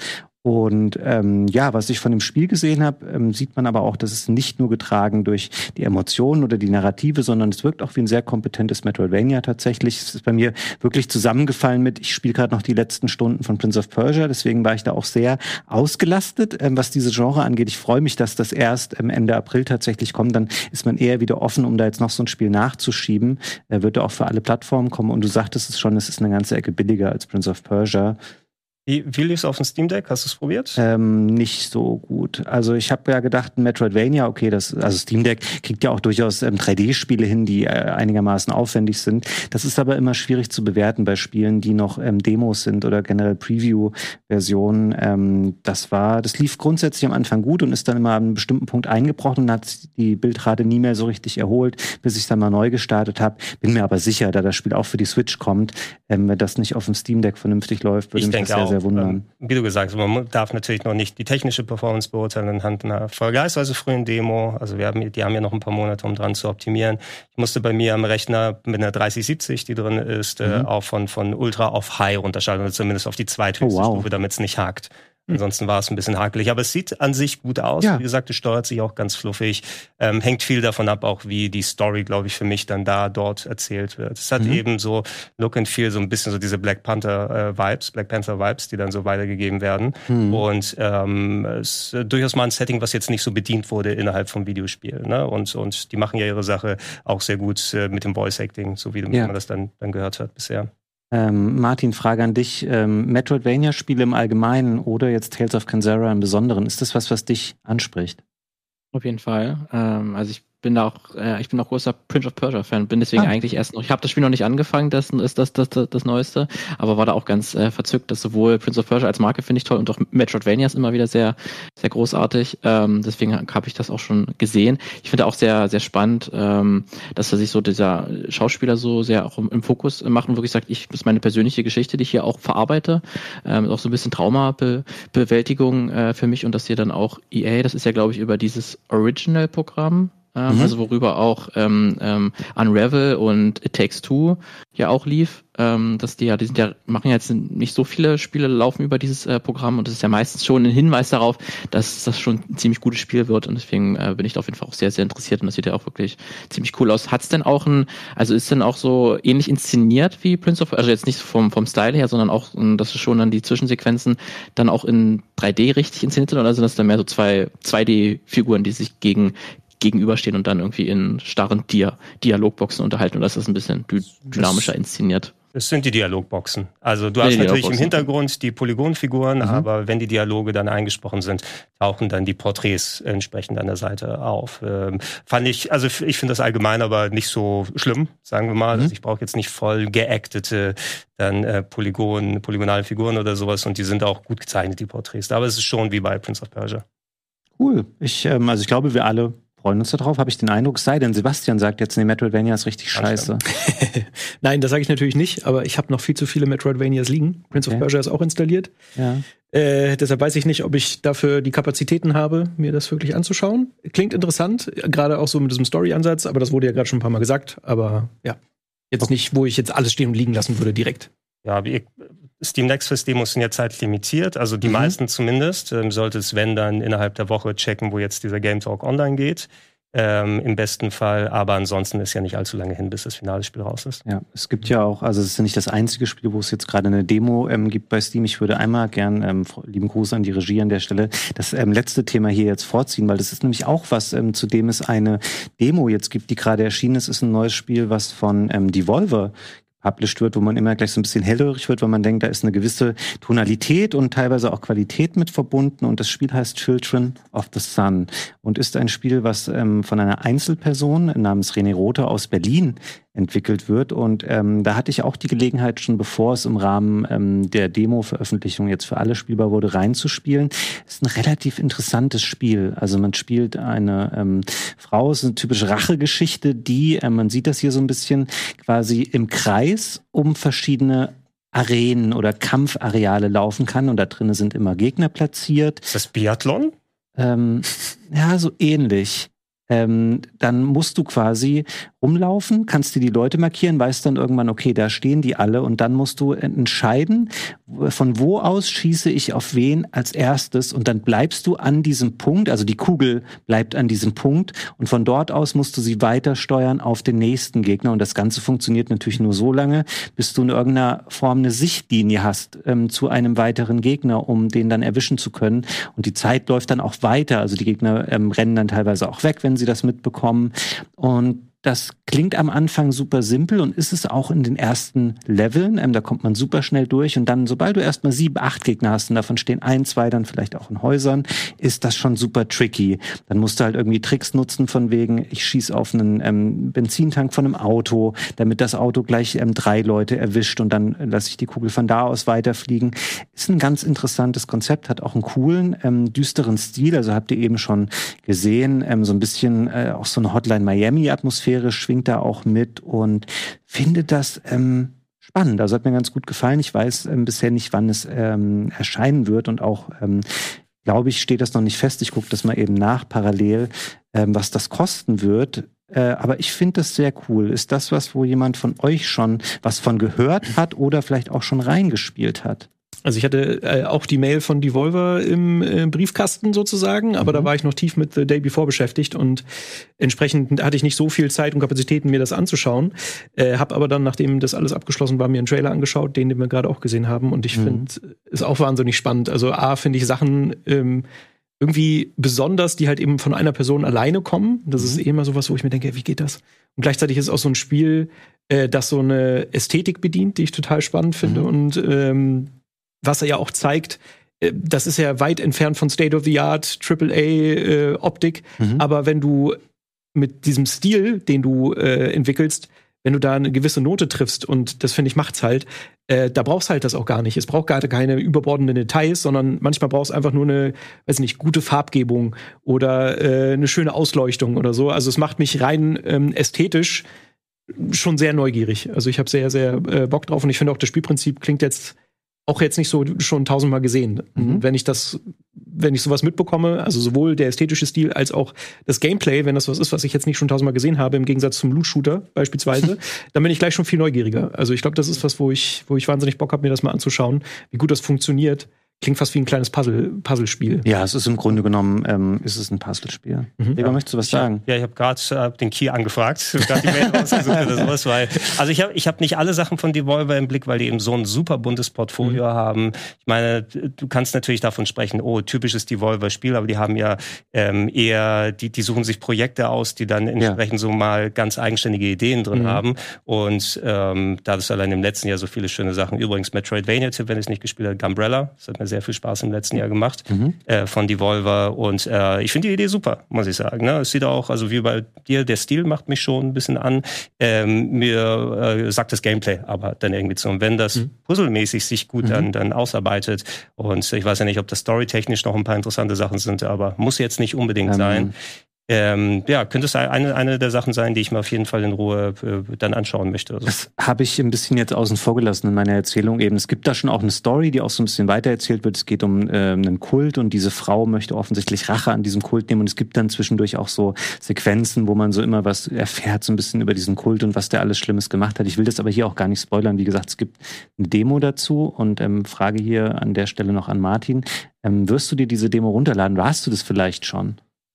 Ähm, jetzt auf jeden Fall. äh, ich bin auch sehr äh, interessiert, aber das, ich habe immer leider bei solchen Spielen, ähm, die so ein interessantes Konzept haben, da bin ich meistens so, dass ich die ersten Level spiele und so und eigentlich echt angetan bin, aber aus irgendeinem Grund nicht, nicht weiterspiele. Das ist mir schon sehr, häufiger passiert bei sowas. Okay. Ähm, deswegen hoffe ich mal, dass es bei diesem Spiel dann anders sein äh, wird oder schon die Demo zeigt, dass es da viele Ideen gibt, weil es braucht ja, glaube ich, dann, äh, gerade dass es dann doch am Ende ein Puzzlespiel ist, wie ihr gesagt habt, wahrscheinlich dann auch so eine Eskalation äh, immer weiter, ähm, je weiter du kommst und ob es dann auch richtig crazy Ideen gibt irgendwie, dass man dann irgendwie schon fast schon Hitman-artig mit dieser Kugel durch die Level äh, ziehen muss, um irgendwie da dann 30 Leute umzubringen. Mhm. Äh, und dann eben nicht nur den einfach in den Kopf treffen, sondern dann wirklich irgendeine Kettenreaktion auslöst oder so.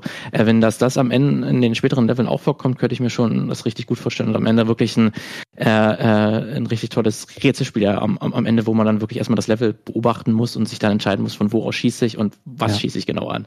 Genau, es ist schon so, es ist ein bisschen Trial and Error. Also ich habe dann schon länger auch gebraucht oder sehr viele Versuche, um dann wirklich alle Gegner zu erwischen, weil um das vielleicht nochmal ähm, abschließend einmal zu sagen, du kannst dich halt nicht in die Tiefe, also nach vorne und hinten bewegen, sondern du läufst nur auf einer festen Bahn im Kreis drumrum. Also du kannst auch nicht näher daran rangehen, sondern du musst einmal eine Position finden und dann entscheiden, okay, dieser Gegner da hinten ist der beste, weil ich dann den und den und dann den treffen kann und musst dir da einfach so eine Linie quasi einmal erarbeiten. Du siehst danach dann auch, wenn du ein Level geschafft hast, von wegen, wie ist denn eigentlich die Kugel geflogen und sowas. Und das ist dann sehr befriedigend, aber es kann ein schwieriger Weg dahin sein.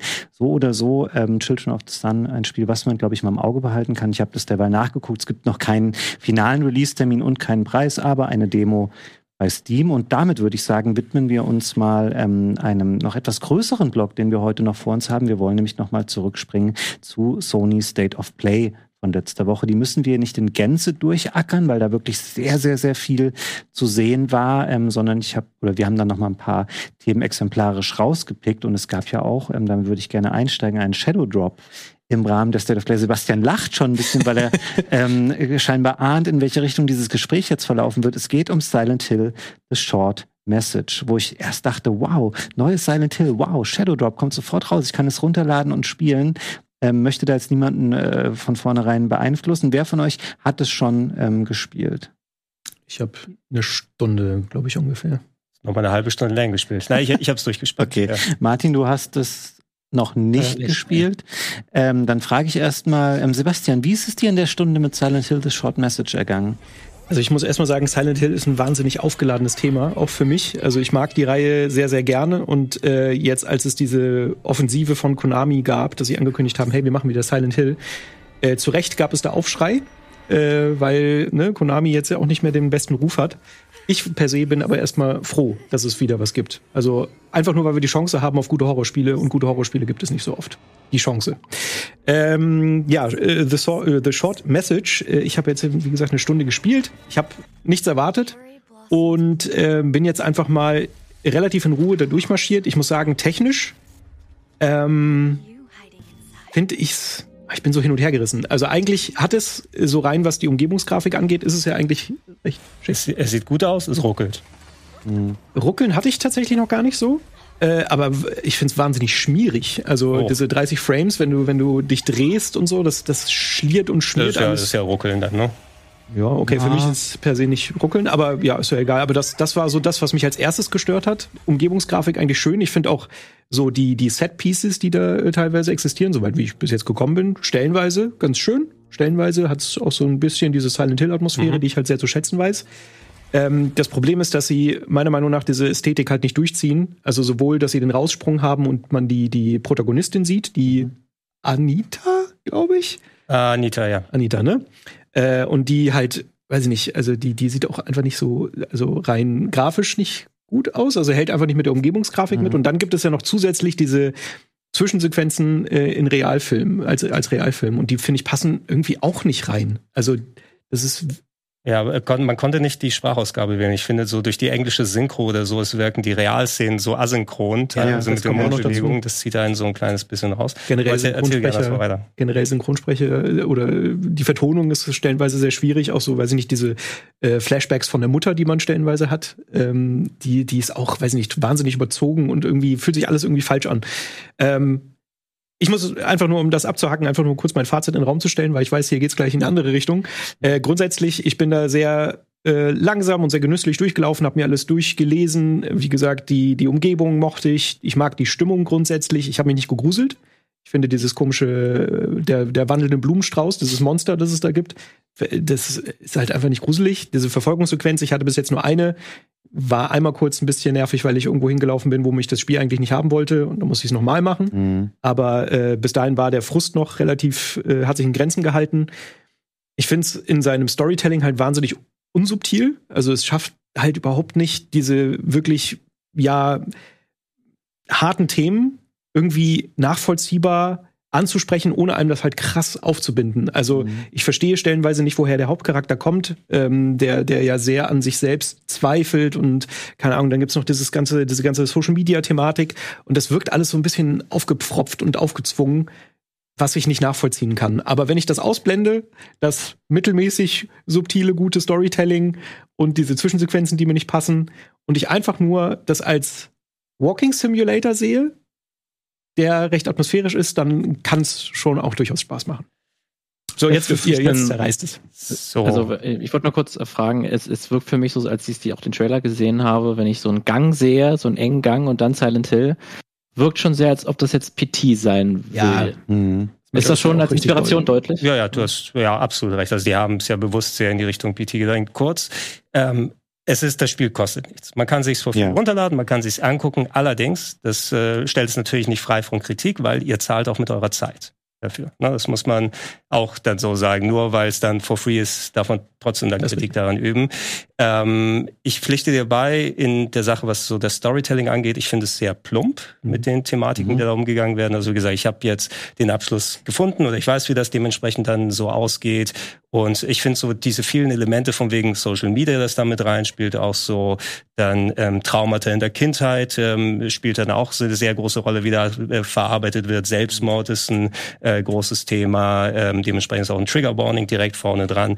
All diese diese Sachen für mein Gefühl werden zu einem Teil, insbesondere das Social Media Ding, so ein bisschen angeschnitten. Mhm. Und der, du, du bekommst viele Sachen auch super vorgekaut. Es steht alles schon mal vorher in Dokumenten drin und dann wird nochmal die vergleichende Cutscene gezeigt aber außer, oh, manche Leute nehmen Social Media zu wichtig und ne, lassen sich emotional davon beeinflussen, wird einmal kurz gezeigt und dann geht schon weiter ins nächste. Mhm. Aber ich habe das Gefühl, damit wird nicht äh, so richtig vernünftig mit umgegangen oder das mal richtig es wird nicht atmen gelassen, es wird husch husch schnell mal mhm. von dem einen Thema zum anderen gesprungen. Ähm, und äh, dieser PT-Ansatz eben, die haben versucht, das so ein bisschen meines Erachtens in die Richtung PT zu lenken. Du hast den Look aus der Ego-Perspektive, du hast diese Verfolgungsjagden mit dem Monster, du hast einen Shadow Drop quasi, was PT ja auch gewesen ist, wobei jetzt kriegt er ein komplettes Spiel sogar und nicht nur dieses eine kryptische Ding, mhm. ohne, die, ohne das kryptische fehlt dementsprechend aber mhm. auch sehr viel, ähm, finde ich da. Und ähm, das Herausragende ist maximal die Musik. Ja, die Musik ja, Akira Yamaoka wieder zurück. Also da werde ich mir den Soundtrack separat anhören. Ich glaube, sie haben den alten Designer von den Silent Hill ähm, Kreaturen geholt, der das entsprechende Monster da gemacht hat, dass man dann eben sieht, wenn man sich ab und zu mal erwischen lässt während dieser Fluchtsequenzen. Ich hatte nichts gegen Walking Simulator gehabt. Diese Fluchtsequenzen sind mega nervig, ja. vor allem wenn das später äh, wird zu so einem Trial and Error Ding, wo du dann volle Pulle durch gleich aussehende Gänge hast musst. Du musst da Puzzles parallel ja. lösen. Puzzles relativ ja, du hast innerhalb des Spiels so ein kleines Puzzle, was du in der Game lösen kannst, aber dann musst du Sachen aufsammeln und dir sowas überlegen. Ich habe an, dem, an der letzten Fluchtsequenz im Spiel, und da sind vier, fünf, sechs so davon drin, bestimmt 20, 25 Minuten ja. gesessen und äh, ich würde es auch keinem übel nehmen, wenn er das Spiel dann liegen lässt oder ja, du so. kannst das Spiel dann halt auch verlustfrei einfach auf YouTube zu Ende gucken. Ja. Ähm, vielleicht habe ich das auch gemacht bei der letzten Fluchtsequenz, weil das Spiel ähm, schafft es nicht mal, diese 90 Minuten, die es lang ist, irgendwie mit sinnvollem Gameplay zu füllen. Es ist viel rumlaufen, ähm, sehr langsam ein paar Sachen lesen und dann diese Fluchtsequenzen, die halt immer nerviger werden, die dir gar keine klare Indikation dafür geben, von wegen, ja, das ist vielleicht die Tür, wo du hin musst, oder hier, da musst du noch vier Gegenstände mitnehmen, ähm, die du jetzt brauchst, damit diese Sequenz enden kann. Und Sebastian, du hast eben sehr viele so externe Faktoren auch ähm, kritisiert und dann gesagt, ja, der Rest kann schon noch Spaß machen. Ich finde aber an dem Spiel selber als Spiel, was die interaktiven Parts angeht, hat es leider gar nichts, was irgendwie Spaß macht, weil da ist einfach nichts Gutes dran. Ich finde auch dieses ganze Konzept von wegen, ähm, da läuft ein unbesiegbares Monster hinter mir her und ich muss davor weglaufen. Das, es gab natürlich über die Jahre Spiele, die damit auch sehr erfolgreich waren. Ich finde das wahnsinnig tröge, ausgelutscht und es ist für mich nichts, wo ich sage, das bereitet mir irgendwie Spaß. Und ich saß dann so da und dachte, ja, okay, das heißt Silent Hill, das sieht okay aus, es hat ein paar nette Momente und Räume und so, aber als Spiel finde ich es echt komplett ja. missraten. Und auch Spaß und auch keine Angst, äh, würde ja, ich auch sagen. Bin mehr so, ja, bin eh viel abgestimmt, was gerade so Horrorsachen angeht, aber ich will mich gerne emotional drin fallen lassen. Die einzige Emotion, die ich gespürt habe, war, ich war ultra genervt am Ende.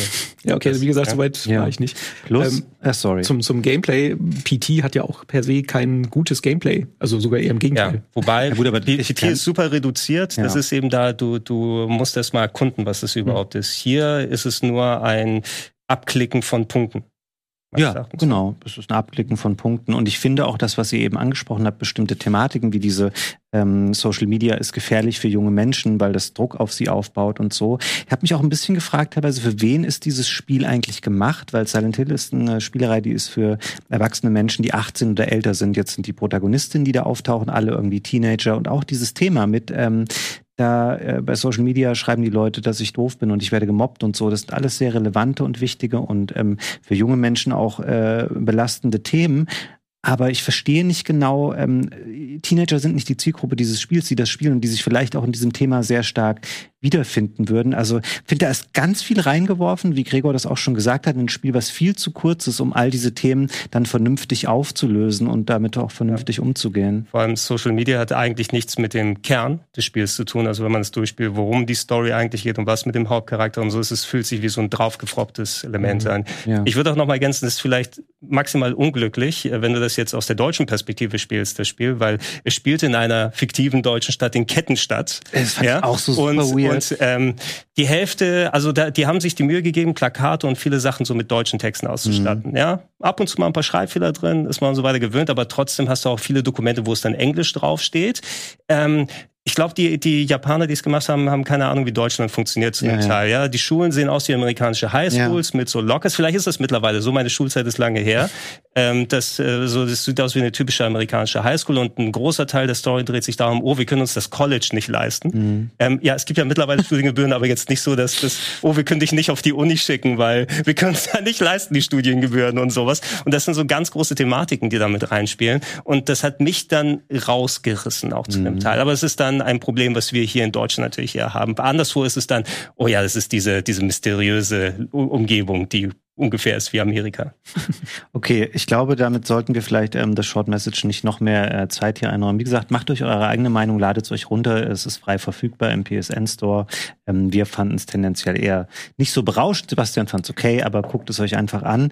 Ähm, wir leiten mal direkt einfach über zu Silent Hill 2, weil auch da gab es neues Material zu sehen. Das können wir den Trailer einfach schon mal laufen lassen. Der zeigt so ein paar bekannte Szenen aus dem Spiel und dann legt er den Fokus sehr stark aufs Kämpfen. Ähm, Martin, ist Silent Hill 2 denn was, wo du sagst, da hast du eine emotionale Verbindung zu und freust dich jetzt derbe auf dieses Remake? Tatsächlich nicht. Also ich bin bisher, was Silent Hill angeht, noch relativ unbedarft. Ähm, ich habe die alle verpasst damals. Ja, weil ich damals noch ein bisschen äh, zu jung war, wo die damals rauskamen, mhm. die, die ersten Spiele und habe dann irgendwie nie den Einstiegspunkt gefunden und irgendwie, ähm, seit ich dann alt genug bin, quasi um Silent Hill selber zu spielen, hab, hatte ich immer das Gefühl, dass Silent Hill in einer Identitätskrise ist und gar nicht genau weiß, was es sein will. Und jedes Mal, wenn ein neues Silent Hill oder ein Remake oder ein Remaster oder irgendwas erscheint, ist es entweder nicht gut genug oder es hat irgendwie nochmal einen ganz wilden Weg äh, gewählt und jetzt hat man sich entschieden, okay, den beliebtesten Teil nochmal umzusetzen, ist an, an, sich natürlich auch eine clevere äh, Entscheidung, aber da gehen natürlich auch viele Erwartungen äh, mit ein und was ich immer auch gehört habe, dass jetzt das Blopper-Team, dass er das Remake umsetzt, ähm, dass da jetzt auch nicht so die Erwartungen so hoch unbedingt sind, weil die ja in der Vergangenheit durchaus dadurch aufgefallen sind, dass sie immer Silent Hill machen wollten mit mhm. Layers of Fear und auch Medium, das schon sehr Silent Hill-artig war, aber es nie ganz erreicht hat. Ähm, da weiß ich jetzt halt nicht, ob sie die richtigen sind, um jetzt wirklich halt diesen zweiten Teil umzusetzen. Aber ich bin auf jeden Fall sehr interessiert, weil ich habe zumindest in den letzten Jahren auch durchaus an Survival-Horror in, in, Narren gefressen und spiele da sehr viele gerne äh, Spiele aus der ähm, aus diesem Genre. Deswegen durchaus. Aber ich bin mir sehr unsicher, ob Silent Hill 2 dann das wirklich wird, dieses Highlight, was das Original Silent Hill 2 ja ist. Mhm. Will jemand von euch dazu? Also ich habe eine Meinung. Bevor, bevor, ich lange einsteige oder so, aber Sebastian. Äh, also ich kann es kurz mal, ich finde dieser Trailer halt unglaublich deplatziert. Das ist das Letzte, was ich von Silent Hill 2 sehen will, so ein Action-Zusammenschnitt von es, Kämpfen. Es, es, wurde auch als Battle-Trailer bezeichnet, ja, immerhin, wenn man das sehen wollen würde. Aber warum macht man einen Battle-Trailer zu? ich glaube, die Leute interessiert schon von wegen, also das Kämpfen ist ein Riesenschwachpunkt im Originalspiel. Und da sagt, glaube ich, niemand was, wenn man da mal rangeht und das ein bisschen besser macht. Ich glaube, die Leute wollten einfach ja. mal sehen, okay, so ist das Schlagen und so ist das Schießen. Und das wollten sie damit wahrscheinlich einlösen. Das finde ich schon okay, das so zu machen. Ja, also nach nach den, nach den 20 Jahren plus, die wir jetzt, oder fast 24 Jahren war Anfang 2000 ja, wo das Spiel rausgekommen ist, absolut notwendig, dass man auch für die neue Generation das Spiel mal ein bisschen präsentabler macht. Fabian, wo du und ich und Simon das ja. gespielt haben. Wie viel ist jetzt ja auch so drei, vier Jährchen? Auch schon ein paar Oder so ein bisschen. Ja. Ähm, aber auch da merkt man schon, man muss natürlich ein bisschen so mit einem, einem Auge zudrücken, weil auch so, wie das alles zusammenkommt, ähm, so für heutige Verhältnisse ein, ein Remake durchaus sinnvoll ist.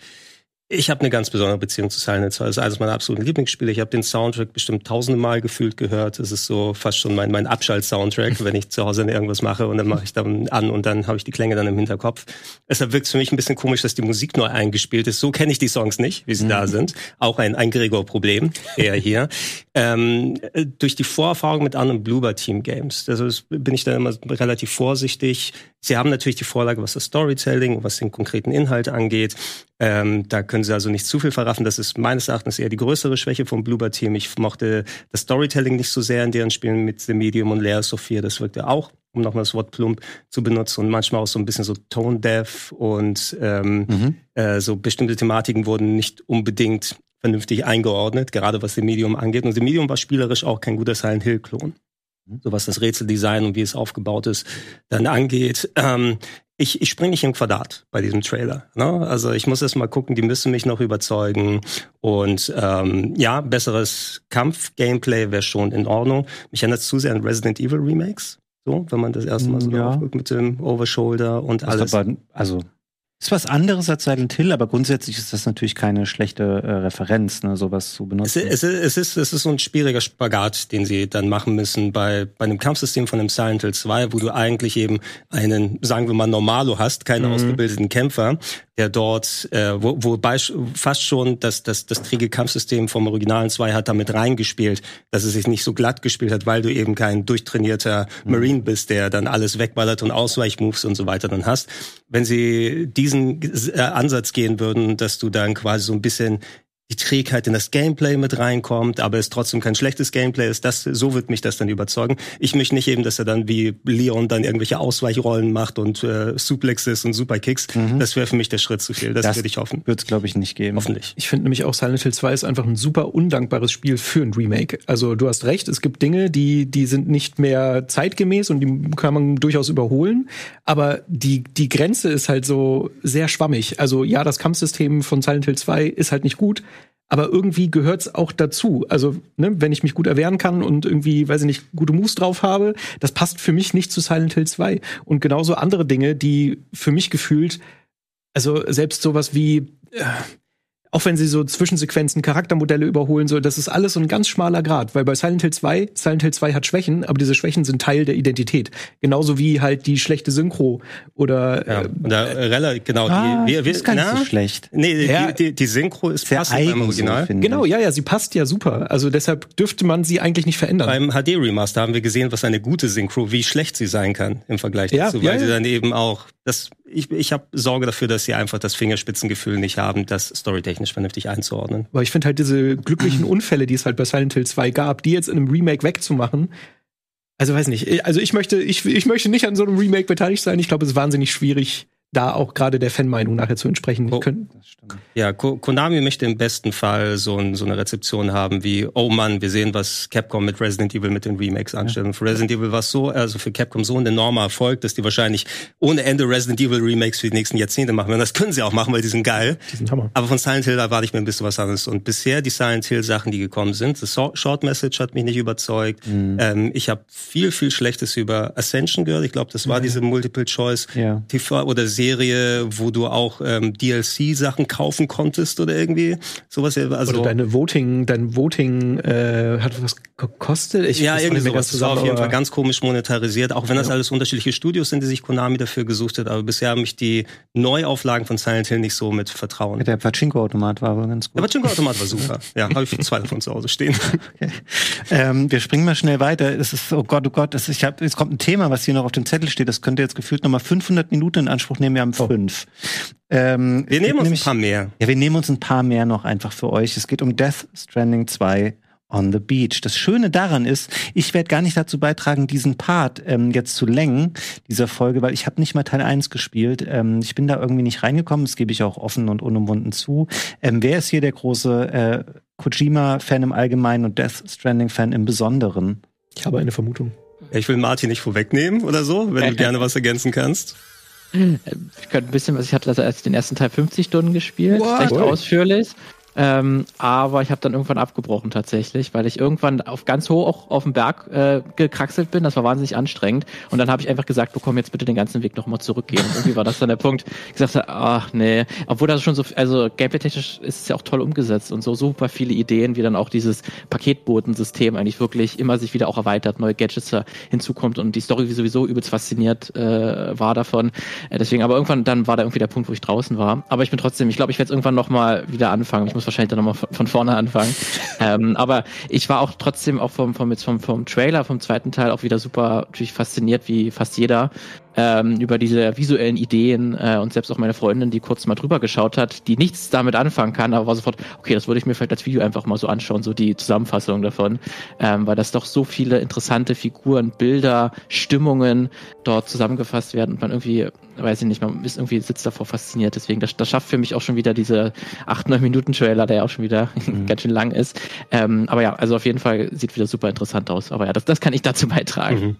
Ja, absolut wilde Kreativität im Trailer mal Mhm. wieder. Also alleine fliegt da jetzt ein der Kopf von Metal Gear Rex aus dem Babymund gerade raus und fliegt da mehr, bevor dann ähm, Kefka respektive Troy Baker im Clown-Outfit dann ankommt Mhm. und sich äh, Schwertgefechte liefert, während Fatih Akin als Slow-Motion-Puppe am äh, Mimir-Style bei ähm, wer ist nochmal der Hauptdarsteller? Ich vergesse seinen Namen immer wieder. Ähm, Sam Porter Bridges? Bridges, Porter aber der Schauspieler, ich vergesse immer wieder den Namen.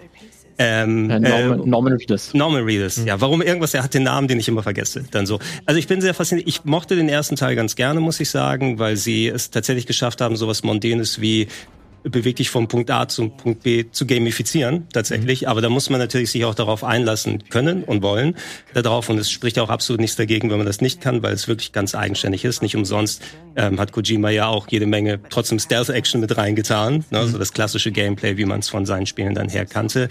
Ähm, die Story ist sehr fragmentiert im ersten gewesen, aber ich war schon sehr interessiert daran, wohin es dann geht und, und auch durchaus mit ähm, mitgenommen äh, davon. Ich weiß nicht, ob ich jetzt unbedingt einen zweiten Teil gebraucht hätte, jetzt wo ich den Trailer gesehen habe. Ich bin bereit für noch mehr absoluten Wahnsinn. Ich bin gespannt, ob sie das Gameplay verändern tatsächlich. Ist es jetzt so, du bist ja auf diesem äh, Schiff unterwegs oder U-Boot äh, dann äh, unterwegs. Fahre ich jetzt ähm, im Wasser dann umher, anstatt übers Land zu laufen liefere meine Amazon-Pakete aus? Oder äh, fahre ich einen Truck oder keine Ahnung. Ne? Also mal sehen, was sie dann daraus anstellen. Ähm, aber ich möchte den Wahnsinn auf jeden Fall mitbekommen. Ja, und äh, ich freue mich drauf, es wird ja auch 2025 erst soweit sein. Mhm. Stimmt, das war eine große Erkenntnis, die man hier noch mitgenommen hat. Ich, das ist, für mich ist das alles ganz krude und wild. Ich müsste dann den ersten Teil tatsächlich irgendwann doch nochmal nachholen. Aber meine Bereitschaft ist auch so gering, weil ich so wenig gesehen habe an dem ersten Teil, was mich spielerisch so abholen würde. Und das ist mir leider schon irgendwie mal wichtig, dass mir so ein Spiel einfach auch in seiner Kernfunktion als Spiel äh, irgendwie Spaß macht und was ich da halt für Aufgaben machen muss. Ich sehe es noch nicht so Hey, richtig. du, musst, es muss, du, musst ja auch nicht draufstehen. Das stimmt. So, ne? bei dir, Sebastian? Ja, ich habe mir immer vorgenommen, das mal zu spielen, den ersten Teil. Also ich habe ganz kurz angefangen, aber hatte eigentlich da nicht die Zeit für. Ähm, das ist so ein Spiel, zumindest spielerisch, wo ich sage, das ist so ein gutes Kopf-Ausschalt, ich muss nicht nachdenken Spiel. Also durch diese Welt laufen, ein bisschen Pakete Ganz, ganz rumstapeln. anders, ehrlich gesagt. Du musst deinen Kopf extra anstrengen. Wie tariere ich die Pakete aus und mit welchem Aber Bein es ist ja ich was sehr? Mechanisches, oder? Da muss ich ja nicht groß über irgendwas nachdenken, außer halt diesem. Ja, aber so- Beherrschung Die Beherrschung mir auf- oder dann, es sind viele Systeme, die ineinander greifen. Ja, aber damit hätte ich, äh, glaube ich, nicht so das Problem. Also das habe ich mir eigentlich immer vorgenommen, wenn ich mal jetzt zum Beispiel im Urlaub könnte man das beispielsweise spielen. Äh, was ich halt gemerkt habe, ich glaube, ich habe drei, vier Stunden äh, reingespielt, wenn überhaupt, dass ich wahnsinn, ein wahnsinniges Problem mit dem Storytelling habe. Ich finde, er ist halt immer so krass frontloaded und muss immer erstmal alles 50 Mal erzählen, erklären, einen umwerfen mit wahnsinnig vielen Dingen, die passieren. Ich finde die Welt wahnsinnig spannend, aber ich habe mich so passiv gefühlt beim Anfang. Es, es ist das Metal Gear Solid schnell- 5 Storytelling hier. Ne? Du hast deine Sandbox, wo du sau viel anstellen kannst, aber bis zu einem bestimmten Storypunkt kommst, die häufen sich an bestimmten Stellen. Der Anfang und das Ende sind super dicht und zwischendurch ist punktuell mal wieder was, Okay. wo länger was äh, gemacht wird. Und dann wird's auch abgedreht und durchaus interessant und auch teilweise echt tolle Performances mal wieder drin gewesen. Hm.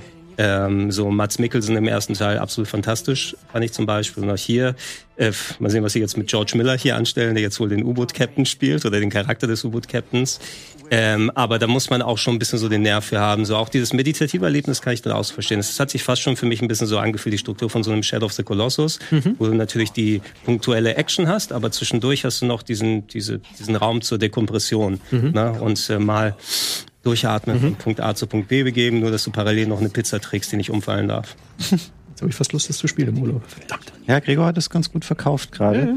Ähm, Kojima hat ja versucht, auf das State of Play auch noch ein anderes Thema gut zu verkaufen. Da muss man ganz ehrlich sagen, wenn man das jetzt nüchtern betrachtet, das war eine Null-Info, außer, ah, da kommt noch ein Spiel irgendwann raus. Ähm, wer weiß für welche Hardware-Generation, ähm, aber für Sony scheint das ein ganz wichtiges Ding zu sein. Natürlich, Kojima ähm, ist ein Darling der Branche, also so wie Microsoft irgendwie dieses OD bekommt, scheint Sony jetzt ein neues äh, Metal Gear, können wir offen einfach aussprechen, zu bekommen unter dem Namen Physint. Sch Schmettelschmier, sagen wir dazu. Metal Schmier ist vielleicht nur ein Arbeitstitel. Ähm, da gab es ein kurzes Video zu, aber da sieht man nichts vom Spiel, keine Infos außer dem Genre und so, sondern hui, das wird geil, du kehrst wieder zu diesem Genre zurück. Ähm, weiß nicht, ob jemand hier ähm, einen Impuls hat, was dazu zu sagen. Ist natürlich cool, also ist immer cool, mehr Spiele zu haben, mehr Vielfalt zu haben, aber das es war eine reine ähm, Publicity-Ankündigung. Ja, also so leer seine Xbox-Ankündigung gefühlt gewesen ist, trotz des kleinen Mini-Trailers. Jetzt machen wir, das, das Spiel ist ja auch noch in der Mache, OD, äh, was dann für Xbox-Plattformen kommen will, solange mhm. die noch Single-Plattformen sind, je nachdem. Also mal gucken, was in den nächsten Jahren dann los ist. Ähm, äh, da müsste wohl die Ankündigung mal hin, es wird jetzt, wenn Death Stranding 2 fertig ist, das andere Projekt noch, ich rechne nicht vor 2030 damit, muss mhm. ich fast gefühlt sagen. Plus, ähm, die haben ihn wohl auch nochmal damit drangekriegt, weil es wird ja auch parallel ein Film wohl entstehen mit diesem Franchise. Also ich mhm. denke das war wohl, wenn Sony Pictures als auch Sony, die Gaming-Sparte, ähm, dann das gemeinsam gemacht. Und hier Herman Hulst, äh, ja auch jetzt Chef der, der Studios, war ja früher Guerilla Games der mhm. Chef und ähm, Death Stranding benutzt ja auch die Guerilla Engine, die bei ähm, äh, Horizon ja. auch benutzt wurde. Also da sind ganz viele Verzahnungen, die drin sind. Die haben dem wohl ein gutes Paket geschnürt. Und es reicht schon zu sagen Stealth Action, auch wenn nicht Metal Gear draufsteht, aber ähm, die äh, Half-Hard äh, Nutter oder so, die man dann spielen kann, freue ich mich in sechs, sieben Jahren drauf. Ja, ich bin mal gespannt, ob das äh, dadurch, dass jetzt ja anscheinend, also ich habe es nicht mal so gewertet, um ehrlich zu sein. Er hat ja nur irgendwas gesagt, von wegen es ist sowohl Spiel als auch Film. Was auch immer das genau heißt, ja. Aber es wäre eigentlich gut, wenn es einen separaten Film geben würde, weil dann müsste er vielleicht eben nicht im Spiel so viele Zwischensequenzen äh, dazwischen packen. Ein bisschen will man es natürlich, aber halt vielleicht nicht ganz so viel. Irgendeiner muss ihm dann sagen, Kojima, du kannst keinen sieben Stunden Kinofilm rausbringen. Ja. Das geht so nicht. Du musst irgendwo 20 Minuten rausnehmen. Aber ich bin auch sehr gespannt, wie das dann, wenn das wirklich auch eine Art Film wird, wie das funktioniert, weil ich habe zumindest bei Kojima auch manchmal die Befürchtung, oder ich sehe es manchmal, dass er zu sehr auch Filmemacher eben sein will mhm. Und, äh, und vor allen Dingen sich daran so ergötzt, dass er so ewig lange Zwischensequenzen machen kann. Und ich frage mich, für ein Videospiel funktioniert es immer ganz gut, weil er halt auch spielerisch so viele Ideen hat, das, das aufzufangen. Aber ob das dann im Kino auch so gut funktioniert, vielleicht denkt man das auch nur, weil man so fasziniert ist von seinen Ideen und seinen ja durchaus inszenatorischen Fähigkeiten. Aber ich weiß gar nicht, ob das ohne diese das, das spielerische Netz, was es ja auch immer wieder auffängt, wenn das fehlt, ob das im, im Kino auch so gut funktionieren würde. Da bin ich auch noch ein bisschen skeptisch, ehrlich gesagt.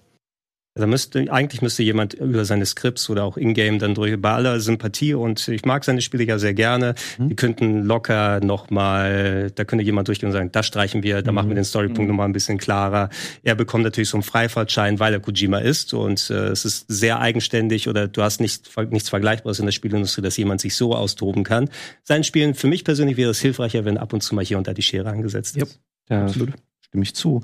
Ähm, wir haben noch eine handfeste Info mitbekommen in der State of Play letzte Woche. Das war der Release-Termin für Stellar Blade. Ähm, so ein, ein koreanisches ähm, Actionspiel von Shift Up, was über Sony selber aber rauskommen wird, ist für mich jetzt mal zusammengefasst. Ich habe nicht die größte Expertise, was dieses Action-Untergenre angeht. Ich würde da sagen, es ist eine Mischung aus Devil May Cry und Bayonetta. Ähm, sieht cool aus. Es scheint auch eine große Fanbase äh, dahinter zu sein, weil das auch ein Spiel ist, was ähm, groß immer nachgefragt wurde bei diesen Spiele-Jahresvorschau-Shows, die wir letztens ähm, gemacht hatten. Finde, der Trailer sieht gut aus. Spiel kommt ja schon in zweieinhalb Monaten jetzt raus. Habt ihr da irgendeine Art von emotionaler Verbindung zu Stellar Blade oder das irgendwie auf dem Schirm oder denkt so geil, das muss ich spielen? Eher, eher weniger, muss ich sagen. Also ja, es könnte durchaus interessant werden. Du hast ja sowas wie Devil May Cry und Bayonetta erwähnt, auch so ein bisschen Nier äh, mit mhm. dabei. Übrigens, wer dieses Wochenende auf dem Nier-Konzert in Berlin ist, sagt mhm. gern Hallo. Ich werde auch dann zugegen mhm. sein. Ähm, äh, also ich würde es wahrscheinlich mal ausprobieren, aber ich habe so ein bisschen den Eindruck, der Hype ist nur da, weil da so sexy Mädels dann sind äh, mit äh, guten Rundungen, die dann drumherum liegen, die Grafik so gut ausschaut. Äh, das Spiel müsste mich erstmal selber überzeugen, weil im Vorfeld sehe ich da jetzt nichts, was mich persönlich groß hypen würde, was das Spiel an sich angeht. Ja, also ich finde so die Action und so, das sieht ja alles schon, es könnte, es könnte spaßig sein, ne? Äh, aber ich finde auch so rein, die, das Charakterdesign, das wirkt so wie so ein Spiel, okay, irgendwann 2000er. So, aber halt jetzt mit aktueller Grafik und aktuellen Möglichkeiten. So, so ein bisschen Retro-Kram, 360-Ära hätte ich nichts dagegen. Nur mit so ein bisschen Xbox 360-Ära habe ich auch gerade gedacht, so was das Charakterdesign angeht. Ansonsten sieht es natürlich schon ähm, modern und auch ja, ja, gut aus. Genau, aber es sind äh, komischerweise diese Charakter, das Charakterdesign, das hat sich bei mir so festgebrannt. Also ich bin neugierig, bin gespannt, was das, was das wird, aber ich finde das einfach seltsam, dass die da in diesen komischen Latex-Stramplern rumlaufen. aber alle, alle anderen drumrum in, weiß nicht, fetter Rüstungen, dicken Lederjacken und alles ist Apokalypse. You, you will be ashamed of your words and deeds, wenn du erfährst, warum die so einen engen Strampelanzug trägst. Ja, auch eine Kojima-Referenz. Äh, dann nochmal. Äh, ja, das wäre was, was sich Microsoft ah, früher hm. exklusiv von dem Japa-Team eingekauft hätte oder so, so ein Bullet ja, oder sowas, ne? Nur mit besserer Grafik. Ähm, Martin, wie ist es bei auch, dir? Äh, also ich frage mich dann, man hat ja auch ein bisschen was in dem einen Trailer auch so ein bisschen vom, vom Spielkonzept gesehen, also was außerhalb den Kämpfen noch so passiert, also dass man auch so ein bisschen in so einer Hub-Welt sich, glaube ich, so einer halboffenen Hub-Welt irgendwie bewegt. Das sah aber recht statisch aus, dass man sich auch so ein bisschen MMO-artig dann so bei den Auftraggebern die Missionen äh, holt. Ich weiß auch nicht, wie abwechslungsreich das wird, weil ich glaube, der Kampf ist da schon der Hauptfokus. Mhm. Äh, deswegen ähm, bin ich da auch noch ein bisschen skeptisch, ob das dann am Ende auch so äh, äh abwechslungsreich sein wird oder ob es dann über über die gesamte Spielzeit sich, sich hält. Aber es sieht ja zumindest recht gut inszeniert aus, wenn es dann wirklich loslegt, auch mit den Bosskämpfen. Ähm, aber ja, ich bin auch mal ein bisschen vorsichtig, weil ich mir auch unsicher bin bei dem Charakterdesign. Äh, und es gibt auch verschiedene Outfits, die man dann freischalten kann, die dann noch ein bisschen mehr Haut zeigen, wie groß ein Fokus das eigentlich dann im Spiel ist oder auch während der Entwicklung. Aber es hat ja auf jeden Fall funktioniert. Die Aufmerksamkeit haben sie dadurch bekommen. Ähm, aber ich bin noch ein bisschen unsicher, ob das dann als Gesamtspielpaket dann so sich zusammenhält. Ja, wir werden es rausfinden. 26.04. erscheint ähm, Stellar Blade und ich würde sagen, damit sind wir auch am Ende dieser State of Play ähm, Nachbesprechung angekommen. Aber nach der äh, State of Play ist auch immer davor. Und wenn ihr dieses Video, den Game Talk heute an seinem Erscheinungstag am 6.2. anschaut, dann gibt es in der anstehenden Nacht von Dienstag auf Mittwoch schon die nächste State of Play, die sich rein um Final Fantasy VII Rebirth drehen wird. Um 0.30 Uhr am Mittwoch geht es los und es ist wohl mittlerweile schon ähm, hinlänglich geleakt und bekannt. Ähm, danach soll es dann gleich eine Demo geben zum Spiel, ähm, in die wir alle vermute ich mal in den nächsten Tagen dann auch reinspielen werden. Es gibt diese Woche noch ein paar andere ähm, Spiele-Releases tatsächlich. Ähm, Foamstars hat es nicht in die Sendung geschafft, weil es erst heute zum Launchtag auch live gegangen ist. Ähm, wir haben diese Woche auch noch Let's Plays, unter anderem zu The Inquisitor, ähm, was erscheint. Das ist am Donnerstag ein Let's Play und auch zu Helldivers 2, einem Actionspiel für ähm, PC und PlayStation von Sony. Also da schaltet gerne mal am Donnerstag ein. Ansonsten sage ich ähm, vielen Dank an der Stelle nochmal an meine heutigen Gäste. Es hat mir sehr viel Spaß gemacht, sehr viel schöne Abwechslung drin gewesen. Martin, dir vielen Dank, dass du mit dabei warst. Ich hoffe, du hattest eine gute Zeit und kommst gerne. irgendwann wieder ja. mal ähm, vorbei hier im Game Talk. Dann gerne auch mit der nächsten starken Enthüllungsgeschichte. Sehr gerne. Ich arbeite dran. Sehr schön. Ähm, Sebastian, auch dir vielen Dank. Ja, äh, sehr gerne. Hat Spaß gemacht. Gerne öfter. Gerne wieder. Schön. Mhm. Dann hab erstmal einen schönen Urlaub jetzt. Ähm, hol oh, ein paar Spiele nach und dann. Ähm, ja, Stardew Valley, ne? Genau. Ja, stimmt. Das, Sebastian hat das ungefähr drei, vier Mal versucht im Vorfeld mir reinzusingen. Ah, lass mal über Stardew Valley sprechen. Das habe ich ganz viel gespielt. Ja, es ist so das perfekte Entspannungsspiel gerade. Deshalb da werde ich wahrscheinlich, wahrscheinlich werde ich nichts anderes spielen. Kein Death Stranding, kein äh, Prince of Persia. Es wird Stardew Valley sein. Das hat mich in seinen Klauen. Das ist völlig okay. Man, kann man verstehen.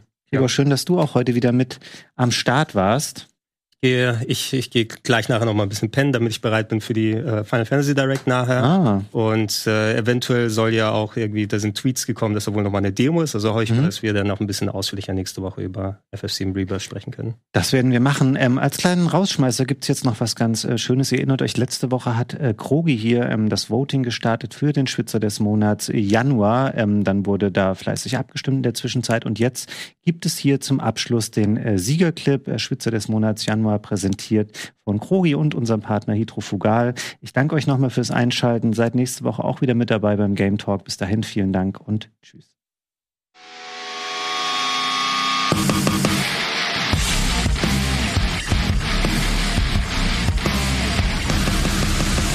Und die Auflösung des Schwitzer des Monats, präsentiert von Hydrofugal, gibt's jetzt. Viel Spaß. Hup.